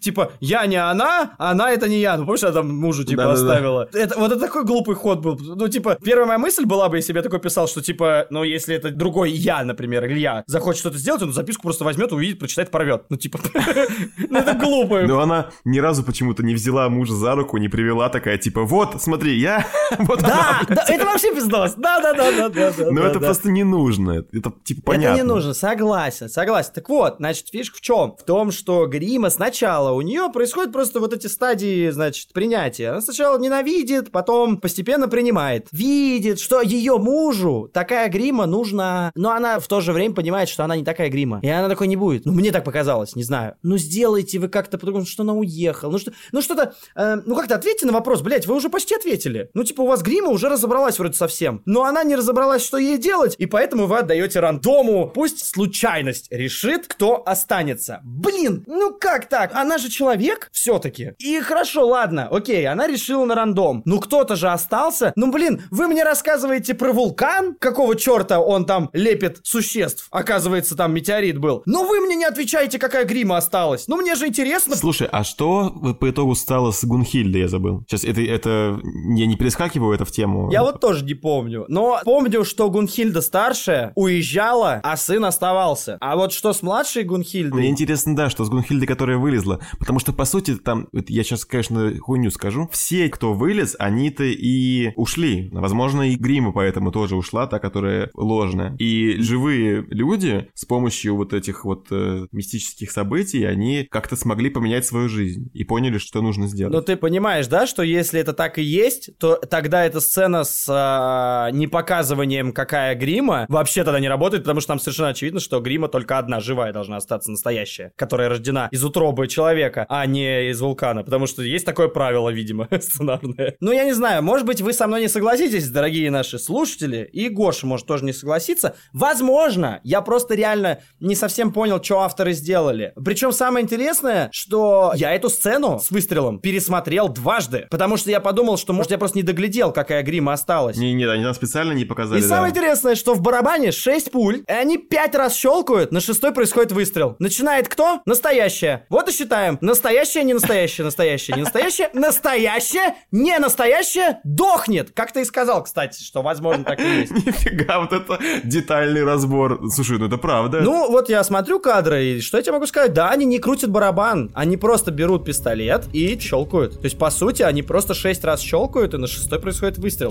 В барабане сколько пуль? Шесть, да. По-моему, 6. Ну, в револьвере точно 6. Ты, ты тут оказался эксперт по оружию, так что ты мне скажи, сколько там патронов. Что там детективские пистолеты, а что Desert Eagle? Да-да-да, точно, бля, я забыл, мы же про мэр уже об этом говорили, точно. Просто, возможно, действительно есть разные револьверы, и, может быть, есть какие-то 7-патронные, 8-патронные. Ну, типа, мы этого не знаем, конечно же. И тогда возникает вопрос. Во-первых, интересно, здорово, что, на самом деле, мне кажется, что прикольно, что реальная грима остается. Мне это нравится, например. Что она поняла, как ей надо действовать, и она, как бы, может уже играть роль такой жены. А с другой стороны, я сидел, и они очень долго, на самом деле, показывали, какая грима, какая. И только буквально в последних двух или трех кадрах они перестали их показывать одежду и волосы. Они стали так крупно их показывать. И быстро. Они причем ускорили очень сильно. У меня ощущение, что они на монтаже решили это сделать. И мне почему-то кажется, что в сценарии было прописано, какая конкретно грима остается. Ну, не знаю, вот у меня все вот на то складывается, что реально, типа, здесь как будто какая-то чья-то прихоть, что нужно сделать интригу и ее оставить. Потому что она сюда для меня не очень вписывается. Потому что героиня логически ко всему уже пришла вроде бы. Только вот это вот решение там, типа, на рандом. Ну ладно, это в сценарии прописано. Но кто остался, это прям точно прихоть какая-то. Потому что там одни и те же планы, в которых видно, какая грима какая, и те же самые планы, собственно, просто укрупнены настолько уже на монтаже, что мы не видим их одежду и волос. Так мне показалось. Может быть, я все это придумал, честно. Слушай, ну да, ты прав отчасти, я думаю, мне кажется, это правда. Я прощелкал момент про Гунхильду. И могу тебе сказать вот что, значит, взрослая Гунхильда приходит в больницу, спрашивает, типа, где, она почему-то почему-то в больнице, кстати говоря. Не помню почему. Потому неважно. что у нее чуть выкинуло, у нее кровотечение там пошло, точно. А, да-да-да-да-да, да-да, вот. И она спрашивает, где она, и ей говорят, типа, ушла, ее нет. И там такая сцена, что взрослая Гунхильда спускает себе пчелку и понимает, что она может прожить ту жизнь, которую хотела всегда прожить. И она как бы вернулась в тот момент 20 лет назад. То есть она перестала быть вот этой женщиной, которая не могла его простить из-за того, что он не мог уйти от жены, Да. она снова стала вот этой любящей, романтичной, как бы влюбленной женщиной, да. Получается, что твоя теория по поводу того, что все, кто вот приходят, и они уходят, ну, типа, Ух уж это жизнь. Да-да-да. Все, кто приходит, они же уходят. Выход там, где вход. Не, ну я имею в виду, что твоя теория по поводу того, что вот э, из вулкана они выходят, и они выполняют свою функцию, по сути, и уходят, и а дальше люди продолжают существовать с новой игрой плюс. Я тогда продолжу свою тему гнуть. Получается вот что. Возвращаясь к тому, что в Катле, как и в любой катастрофе, природа — это антагонист, получается то, что то, чего так люди боялись, природы, оно как бы им и дает правильный вектор на оставшуюся жизнь. Люди живут вот в этом постапокалипсисе, уже как бы, грубо говоря, себя похоронили. Мне кажется, у них там особо надежд на счастливую жизнь нету, они там остались в этом городе, просто умирать. Грубо говоря, можно в этом всем винить злой рок, природу, которая ни с того ни с сего необъяснимо решила уничтожить там все не, не человечество, а конкретно вот взятый этот город. В тот же момент природа э, дает и выход этим людям, которые там остались. Поэтому тут э, прикольный такой получается перевертыш. Ну, если мы считаем этот сериал катастрофой, и я думаю, что можно в какой-то мере так считать, Ну, да, то да. получается такой небольшой жанровый перевертыш прикольный. Прикольно, что он завязывается и начинается совсем не так, как по итогу заканчивается. Он завязывается как фильм катастрофа и фантастика, детективная такая, с элементами какого-то хоррора и триллера, да, с напряжением. А заканчивается как э, реально какая-то притчевая, катарсическая такая, трагическая или наоборот. Ну, на самом деле там же все истории хорошо заканчиваются. Даже с полицейским, по-моему. Да, потому что полицейский долбоеб, извините. Немножечко банальная с ним получилась эта линия. Она и какая-то не очень развитая, она маленькая. Она маленькая, но она потому и маленькая, потому что там такая темка-то довольно простая. Блин, вот сейчас опять по тонкому льду хожу, ребята, вообще ничего не имею против конкретно христианства, я просто в принципе считаю, что... Вау, сейчас будет жестко. Я просто в принципе считаю, что... Ты как будто сценарий в своей голове прочитал, такой. Что это, кто это написал, блядь? Кто это написал? Сейчас будет жестко. Ну так вот, э, просто я считаю, что религия... Я, короче, просто сам э, атеистично отношусь. Не скажу, что я прямо атеист, который не верит во все. Невозможно не верить вообще ни во что. Верю только в то, что вижу, чувствую, могу потрогать. Вот как-то так. Поэтому для меня религия это все-таки такой элемент э, организации людей, управления людьми. Я, короче, к этому не сильно хорошо отношусь. Вера это другое. Ну вот христианство это, значит, кто как считает для себя. Кто-то просто верит в Бога, и кто-то верит э, в Христа, а кто-то действительно следует религиозным традициям, ритуалам и так далее. И вот, значит, почему-то авторы сделали именно такого героя очень набожным. Именно очень слабого героя они сделали набожным. Причем самое интересное, что они поставили его в такие обстоятельства, в которых, ну, любой бы человек уже сходил бы с ума, на самом деле, ему было бы очень тяжело. Не- неизвестно, как кто себя повел. Может, я так же бы себя повел, как этот человек. Вот, но видно, что герой очень слабохарактерный, слабоволевой. Чем, короче, я для себя сделал вывод, вот, что подобные ему люди, чем человек слабее, тем сильнее он верит в Бога, тем больше ему нужен наставник, спаситель, поддержка, советник. Я сейчас вообще не, не, не хочу обижать никого, кто верит э, в разные... Блин, а вот э, мне бы самому пообразоваться в этом смысле, потому что я даже не, не понимаю, как это назвать. Ну, в общем, верующих людей я сейчас не собираюсь обижать совершенно. Просто я вам высказываю свою точку зрения, и она сходится, есть мне такое подозрение, что она сходится вот с э, историей, которая происходит в Катле. И этот герой очень слабый, духовно слабый, хотя при этом старается изо всех сил, за что ему, конечно, респект и уважуха, и попал он в такие обстоятельства, в которых тоже ему респект и уважуха, он кое-как, но выдерживает и старается тоже прям помогать своей жене. Но очень прикольно, что как только появляется э, возможность возможность уйти от той жизни тяжелой, какой ты жил, типа сразу все у тебя начинает идти по пизде. Просто все, он, все, он, он мгновенно просто все, он как, блядь, слон заходит просто не в посудную лавку, а в музей с хрусталем и все там расхерачивает просто мгновенно. То есть просто появляется идеальная жена, и, блин, его сложно осуждать при этом. Я не знаю, какой бы человек выдержал на самом деле. Э, очень круто сделали, обострили, что он очень слаб, но одновременно у него очень сильные обстоятельства. Вот как бы я подвожу просто итог. И это круто сделано, опять-таки. И слава богу, что линия маленькая, потому что тема все равно довольно ожидаемая, тема довольно уже изъезженная, и герой тоже, в принципе, понятный, которых мы видели, но вот все в контексте этой темы, оно все сделано, все на местах. И самое интересное, что мне понравилось, что все, кто выходил из вулкана, вот мы уже определились, да, что, скорее всего, все, кто выходил из вулкана, они же и умирали, или исчезали обратно, уходили куда-то, вот, и пропадали. А эти герои продолжали. А этот чувак остался один из-за своих действий, резких, жутких каких-то. Блять, просто жесть, давать гомеопатию женщине, которая умирает от рака, чтобы она быстрее умерла. Блин. И осудить его сложно, потому что у него ситуация ебейшая просто. А с другой стороны, ну ты козел, конечно, полный вообще. Ну да, ну там ему за зрителей все его сын высказывает, собственно. Ну, в принципе, да, я чувствовал, на самом деле, по большей части удовлетворение скорее за то, что ему сын вот сделал. И помнишь, там есть охренительная сцена, мне, кстати, понравилась, она единственная сделана в таком э, воображении, то есть это модальность типа воображения. Не флешбэк, не флешфорвард, не галлюцинация. Он заглядывает в глазок на свою жену, дальше мы видим, как он подходит к ней, берет ее за грудь, как-то ей ноги, что ли, раздвигает или еще что-то. Он начинает сексуальные какие-то движения и действия делать, из которых мы понимаем, блин, она обездвижена, боится, а он ее хочет, и он ее сейчас трахнет. А потом фигак, он от этого глазка дверного отходит. И мы такие, ебать. Он просто представил, как бы он хотел это, и сразу на нас сваливается целая драма. Чувак-то вообще-то хочет заниматься сексом со своей женщиной, а не может ни хера. Жесть какая! И, конечно, это сделано именно для того, чтобы потом появилась э, сочная, скажем так, жена, пышущая жизнью и любовью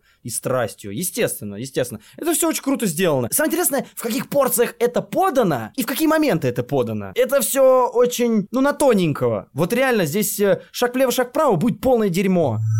Отдельно я хочу сказать спасибо актерам.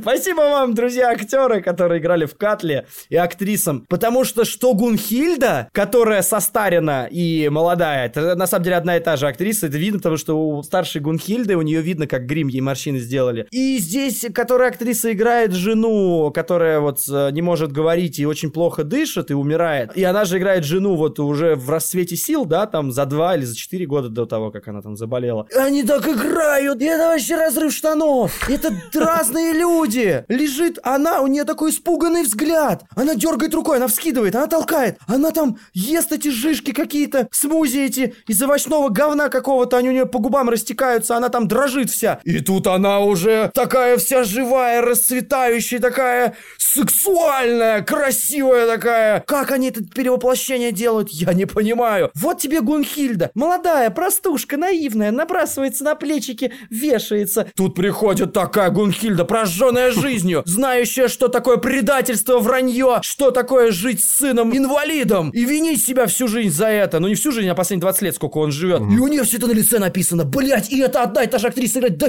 я в ахуе, реально. Просто в ахуе. Но это еще грим хороший, даже несмотря на то, что он заметный. Это как вот э, такая же ситуация, как и с э, визуальными эффектами. Видно, что это какие-то нарисованные фоны, но они как-то так органично логично вписанный, что ты грим э, веришь и в Ромак веришь. Ты просто понимаешь как бы головой то, что это одна и та же актриса, и поэтому ты как бы догадываешься, что это нарисованный грим, но ты бы не спалил бы это сам, если бы не, они бы в одном кадре не стояли вместе. То же самое с вот этими извержениями вулкана. Ты понимаешь, что вряд ли там сейчас Катла извергается, и они как раз вовремя сериальчик подсняли.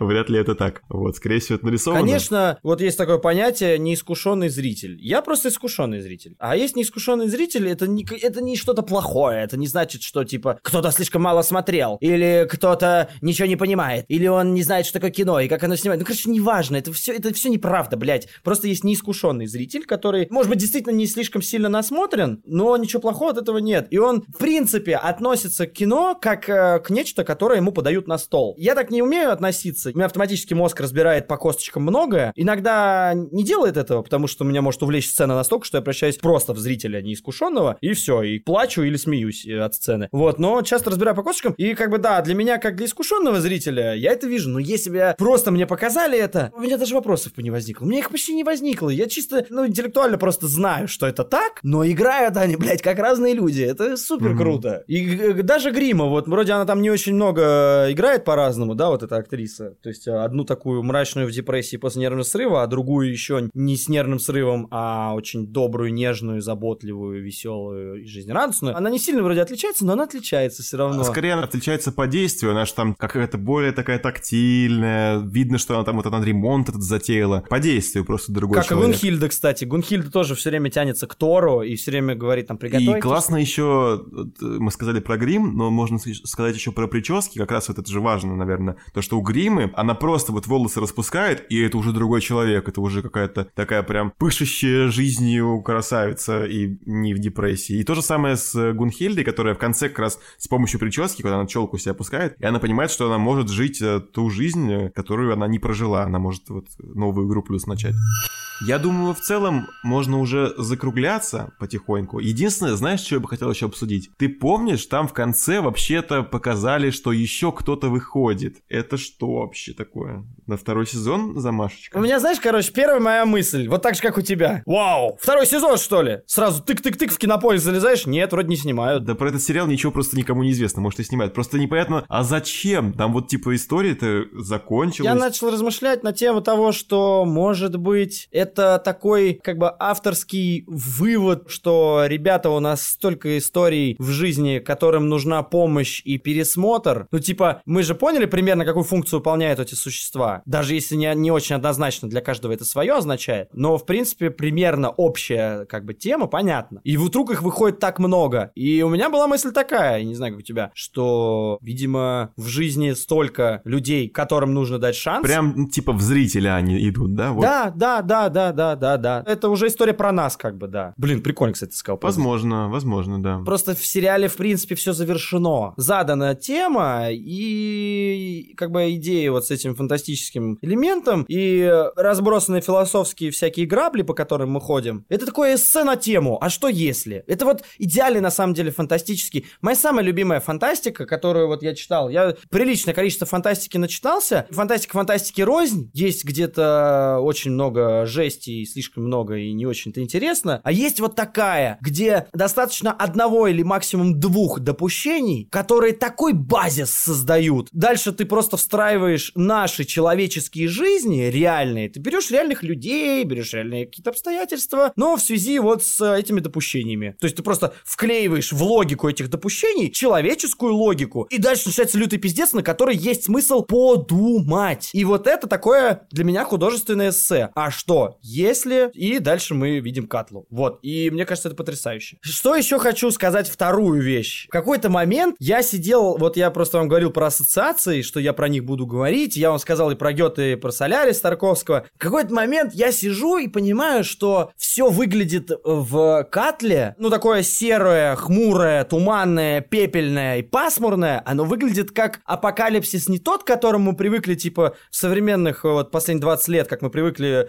представлять себе апокалипсис, ну, типа, все уничтожено, зомби или там комета, которая просто нас разнесла, метеорит, да, там, который просто все сжег. А именно, когда это просто затянутое мглой небо, через которое еле-еле может просвечиваться пятно солнца, или вообще может не просвечиваться, прямо серый, хмурый такой пепел вот этот, заваливший все небо. Я сижу на это смотрю и думаю, блин, у меня ощущение, что это просто какой-то апокалипсис, как будто вот, как будто какой-то вот опять-таки, да простят меня люди, которые, господи, блядь, это тонкий лед. я опять-таки здесь не осведомлен сильно, но мне кажется, это христианство имеет какое-то отношение про апокалипсис и про четыре всадника, и про семь печатей и так далее. Я просто такой решил залезть в Google во время просмотра такой апокалипсис написать. И дальше э, открывается мне такая штука. Откровение Иоанна Богослова, который как раз пишет про апокалипсис, как он будет происходить. Он пишет про э, четырех коней, которые потом разгадывают как разные напасти апокалипсиса. Какой-то там чума, какой-то там голод. Г- голод, да, война, наверное. Да, да, да, по-моему, война. Вот что такое. Короче, я просто читал, читал, читал, но не нашел ничего, что было бы связано с этим хмурым небом, которое меня на это навеяло. Я не знаю, почему я вдруг открыл. Я такой, ну ладно, вряд ли это имеет какое-то отношение к апокалипсису. А потом, значит, в каком-то кадре наш полицейский, который э, очень верующий дядька, сидит, читает Иоанна Богослова. И я такой, здрасте, блядь, что это такое? Как? Вот я не знаю, как... Попался. Как это работает? Типа тут явно авторы что-то делают. Я не понимаю. Опять-таки, я тупой, не кинокритик и не литературовед. Возможно, мой преподаватель по зарубежной литературе всем бы вам ответила, что это значит. Или Коршунов, э, прекрасный дядька, который у нас тоже с Гошей преподавал, он бы вам тоже ответил, что это все значит. А я не понимаю. Я сейчас как э, некоторые люди с кинопоиска. Неспроста здесь эта сцена.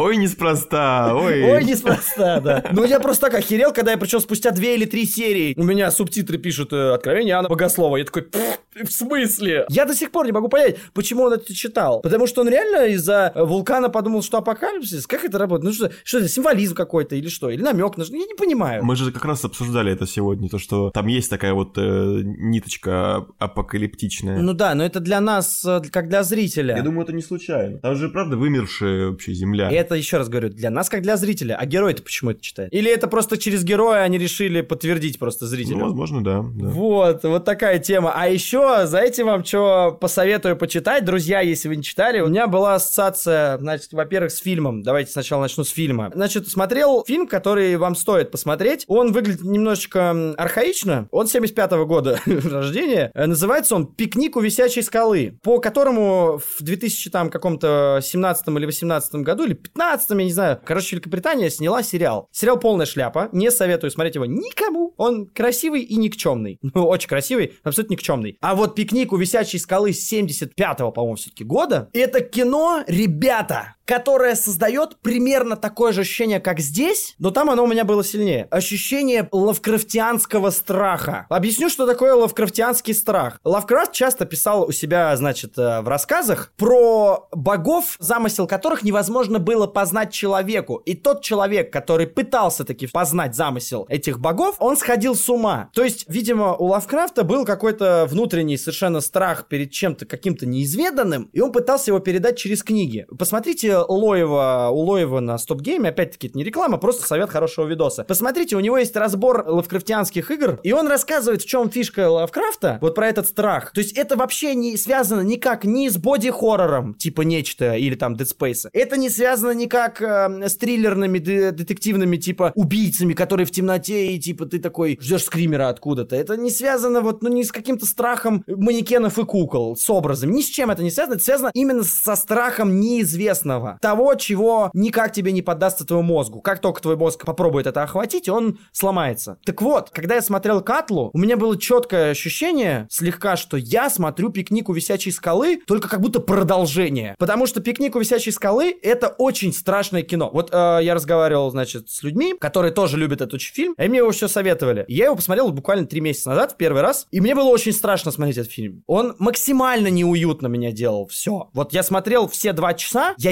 ерзал на стуле, и я выходил каждые полчаса, короче, курить, ну, парить вейп. Я парю вейп, вот, потому что мне было очень неуютно. Я сидел один в комнате, в темной, и смотрел. Не происходит ничего страшного. Происходит просто что-то очень странное. Обычные девочки, которые учатся в колледже британском, ведут себя так, как будто они что-то знают и не говорят. Что-то очень сложное. И что-то, что ты просто так вот ни хрена сам не разгадаешь. А дальше эти девочки просто исчезают. И вот я сейчас рассказываю, извиняюсь, а у меня мурашки по коже, потому что я не знаю, как это работает, причем это реально история, которая случилась. Типа, были девочки, пошли на пикник и пропали. Никто не знает, что с ними до сих пор. Это никак не раскрыто. В начале 20 века. И когда я смотрел Катлу, типа, я как будто увидел продолжение, потому что вот этот флер неизвестности, он добавился сюда вот. Очень советую посмотреть пикник у висячей скалы, потому что там тоже, знаете, отдает такой тарковщиной. Там вот чисто рассуждение на кадре. Там тебе ничего не рассказывают, тебе показывают какие-то образы, и ты вот как хочешь, так и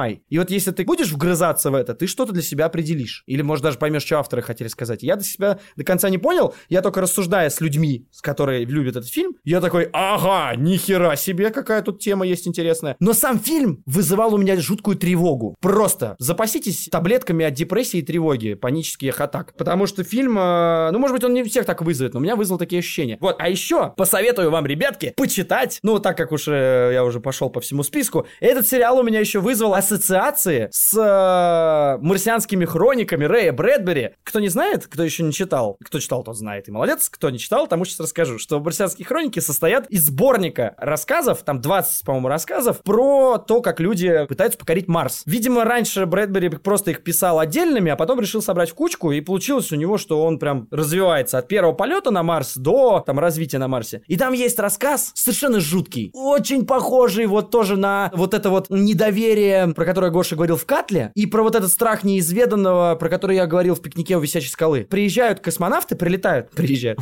прилетают космонавты на Марс в количестве там 10 или 8 человек. И знаете, что они находят на Марсе? Когда они еще вот только пытаются понять, ну, впервые там высаживаются, они встречают там своих близких, друзей и родственников, которые погибли. Они прилетают, высаживаются, и там, значит, какой-то городок, типа американский, с частными домами, и оттуда выходят их родные. Бабушки, дедушки, эти герои в слезы, идут с ними пить чаи, короче. Дальше не буду рассказывать, чем заканчивается, но читается, ребята, это жутко. Ну и финал там, типа, не сильно радужный, скажем так. Не буду спойлерить, но кому интересно вот какое-то похожее ощущение почувствовать, прочтите этот рассказ. Честно не помню, как он называется, ребята. Он какой-нибудь, наверное, пятый по счету в «Марсианских хрониках». Ну, загуглите вот этот сюжет, если вам интересно. А так, в принципе, я вам очень советую Брэдбери «Марсианские хроники». Это моя любимая у него, в принципе, книга. Ну и на этом, наверное, все у меня. Типа, все ассоциации, которые у меня возникали с этим сериалом. Я говорю, этот сериал у меня вот именно ассоциативные всякие штуки вызывал. Я никакой мысли не мог прийти конкретной, не понимал, про что конкретно хотели сказать авторы, но я только чувствовал, на какие темы они рассуждают. И я просто упивался Какое-то такое, знаешь, не постмодернистское такое удовольствие, что ты как будто бы что-то для себя понял и чувствуешь себя умнее и Да. обмазываешься всем этим. Есть такое, я согласен. Как будто немножечко я посмотрел перформанс,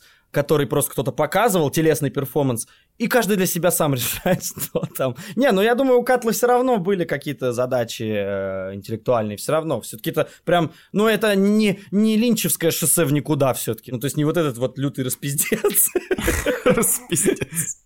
Так что вот так, друзья, Катла очень... э, Если вы все еще не посмотрели, удачи. Удачи, приятного вам просмотра. Вообще может показаться из нашего разговора, что это какой-то суперсложный сериал. Мне кажется, он классно работает на разных уровнях. То есть мы-то с Ильей, как ты сказал, более искушенные зрители, и мы можем э, немножечко поразбирать там косточки, покопаться в детальках. Но если этого не делать, можно все равно получить удовольствие эстетическое от эм, каких-то видов, от саундтрека, от э, игры, ну то есть от всего того, что есть в обычных других сериалах. Это классно рассказанная история, и ее интересно за ней наблюдать, в которой еще плюс ко всему можно покопаться, если такое желание у вас будет. Ну да, действительно, можно подумать, что мы какое-то посмотрели сухое какое-то философское такое прям жуткое какое-то кино. На самом деле нет, оно смотрится очень живо. Оно немножечко медленное, то есть э, те, кто будет смотреть это под вино, не советую это делать, условно. То есть это все равно довольно размеренная медленная штука, супер красивая, но она смотрится довольно легко. То есть это действительно такое... У тебя все равно там есть интрига, то есть которая тебя подзадоривает. У тебя есть прекрасная игра актеров. Когда ты видишь их в кадре, ты такой, блин, какая жиза, как они классно это делают. Ну, то есть герои, за которых ты сопереживаешь, тебе не кажутся пустышками и не кажутся какими-то скучными, неинтересными. То есть э, действительно все правильно. Это правильно Гоша просто сказал вот это уточнение, потому что реально можно было подумать, что это что-то там сложное какое-то и сухое. Нет, это не так. А еще я, я, я вспомнил, блин, я просто записал у себя в блокноте и так и забыл, естественно, блядь, блокнот... Пометки вот, я их чисто записываю и забываю в них посмотреть.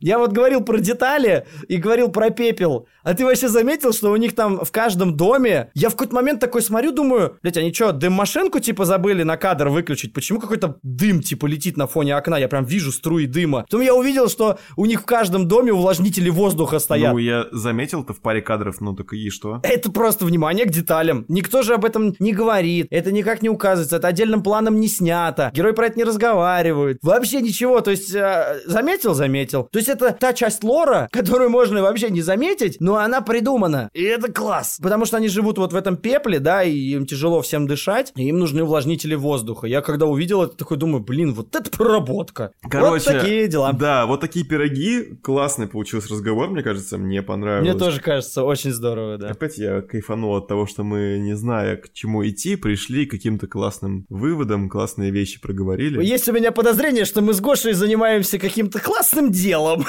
Да, умничаем просто. Да-да-да-да. Какие мы искушенные э, и классные зрители. Ой, вот. ой, ой, да. Да, спасибо, что дослушали до этого момента. Если вы дослушали, конечно. Обязательно посмотрите этот сериал, если вы его не смотрели. Я пойму, что я жизнь прожил не зря, если поднимем этому сериалу рейтинг э, хотя бы до 7, потому что я бы в жизни просто, правда, вот не посмотрел бы его с таким рейтингом, даже если у него такой классный трейлер, и пропустил бы столько впечатлений. Поэтому вот э, вам повезло, что у вас есть мы, и мы вам рассказываем. Вам повезло, что у вас есть мы, класс.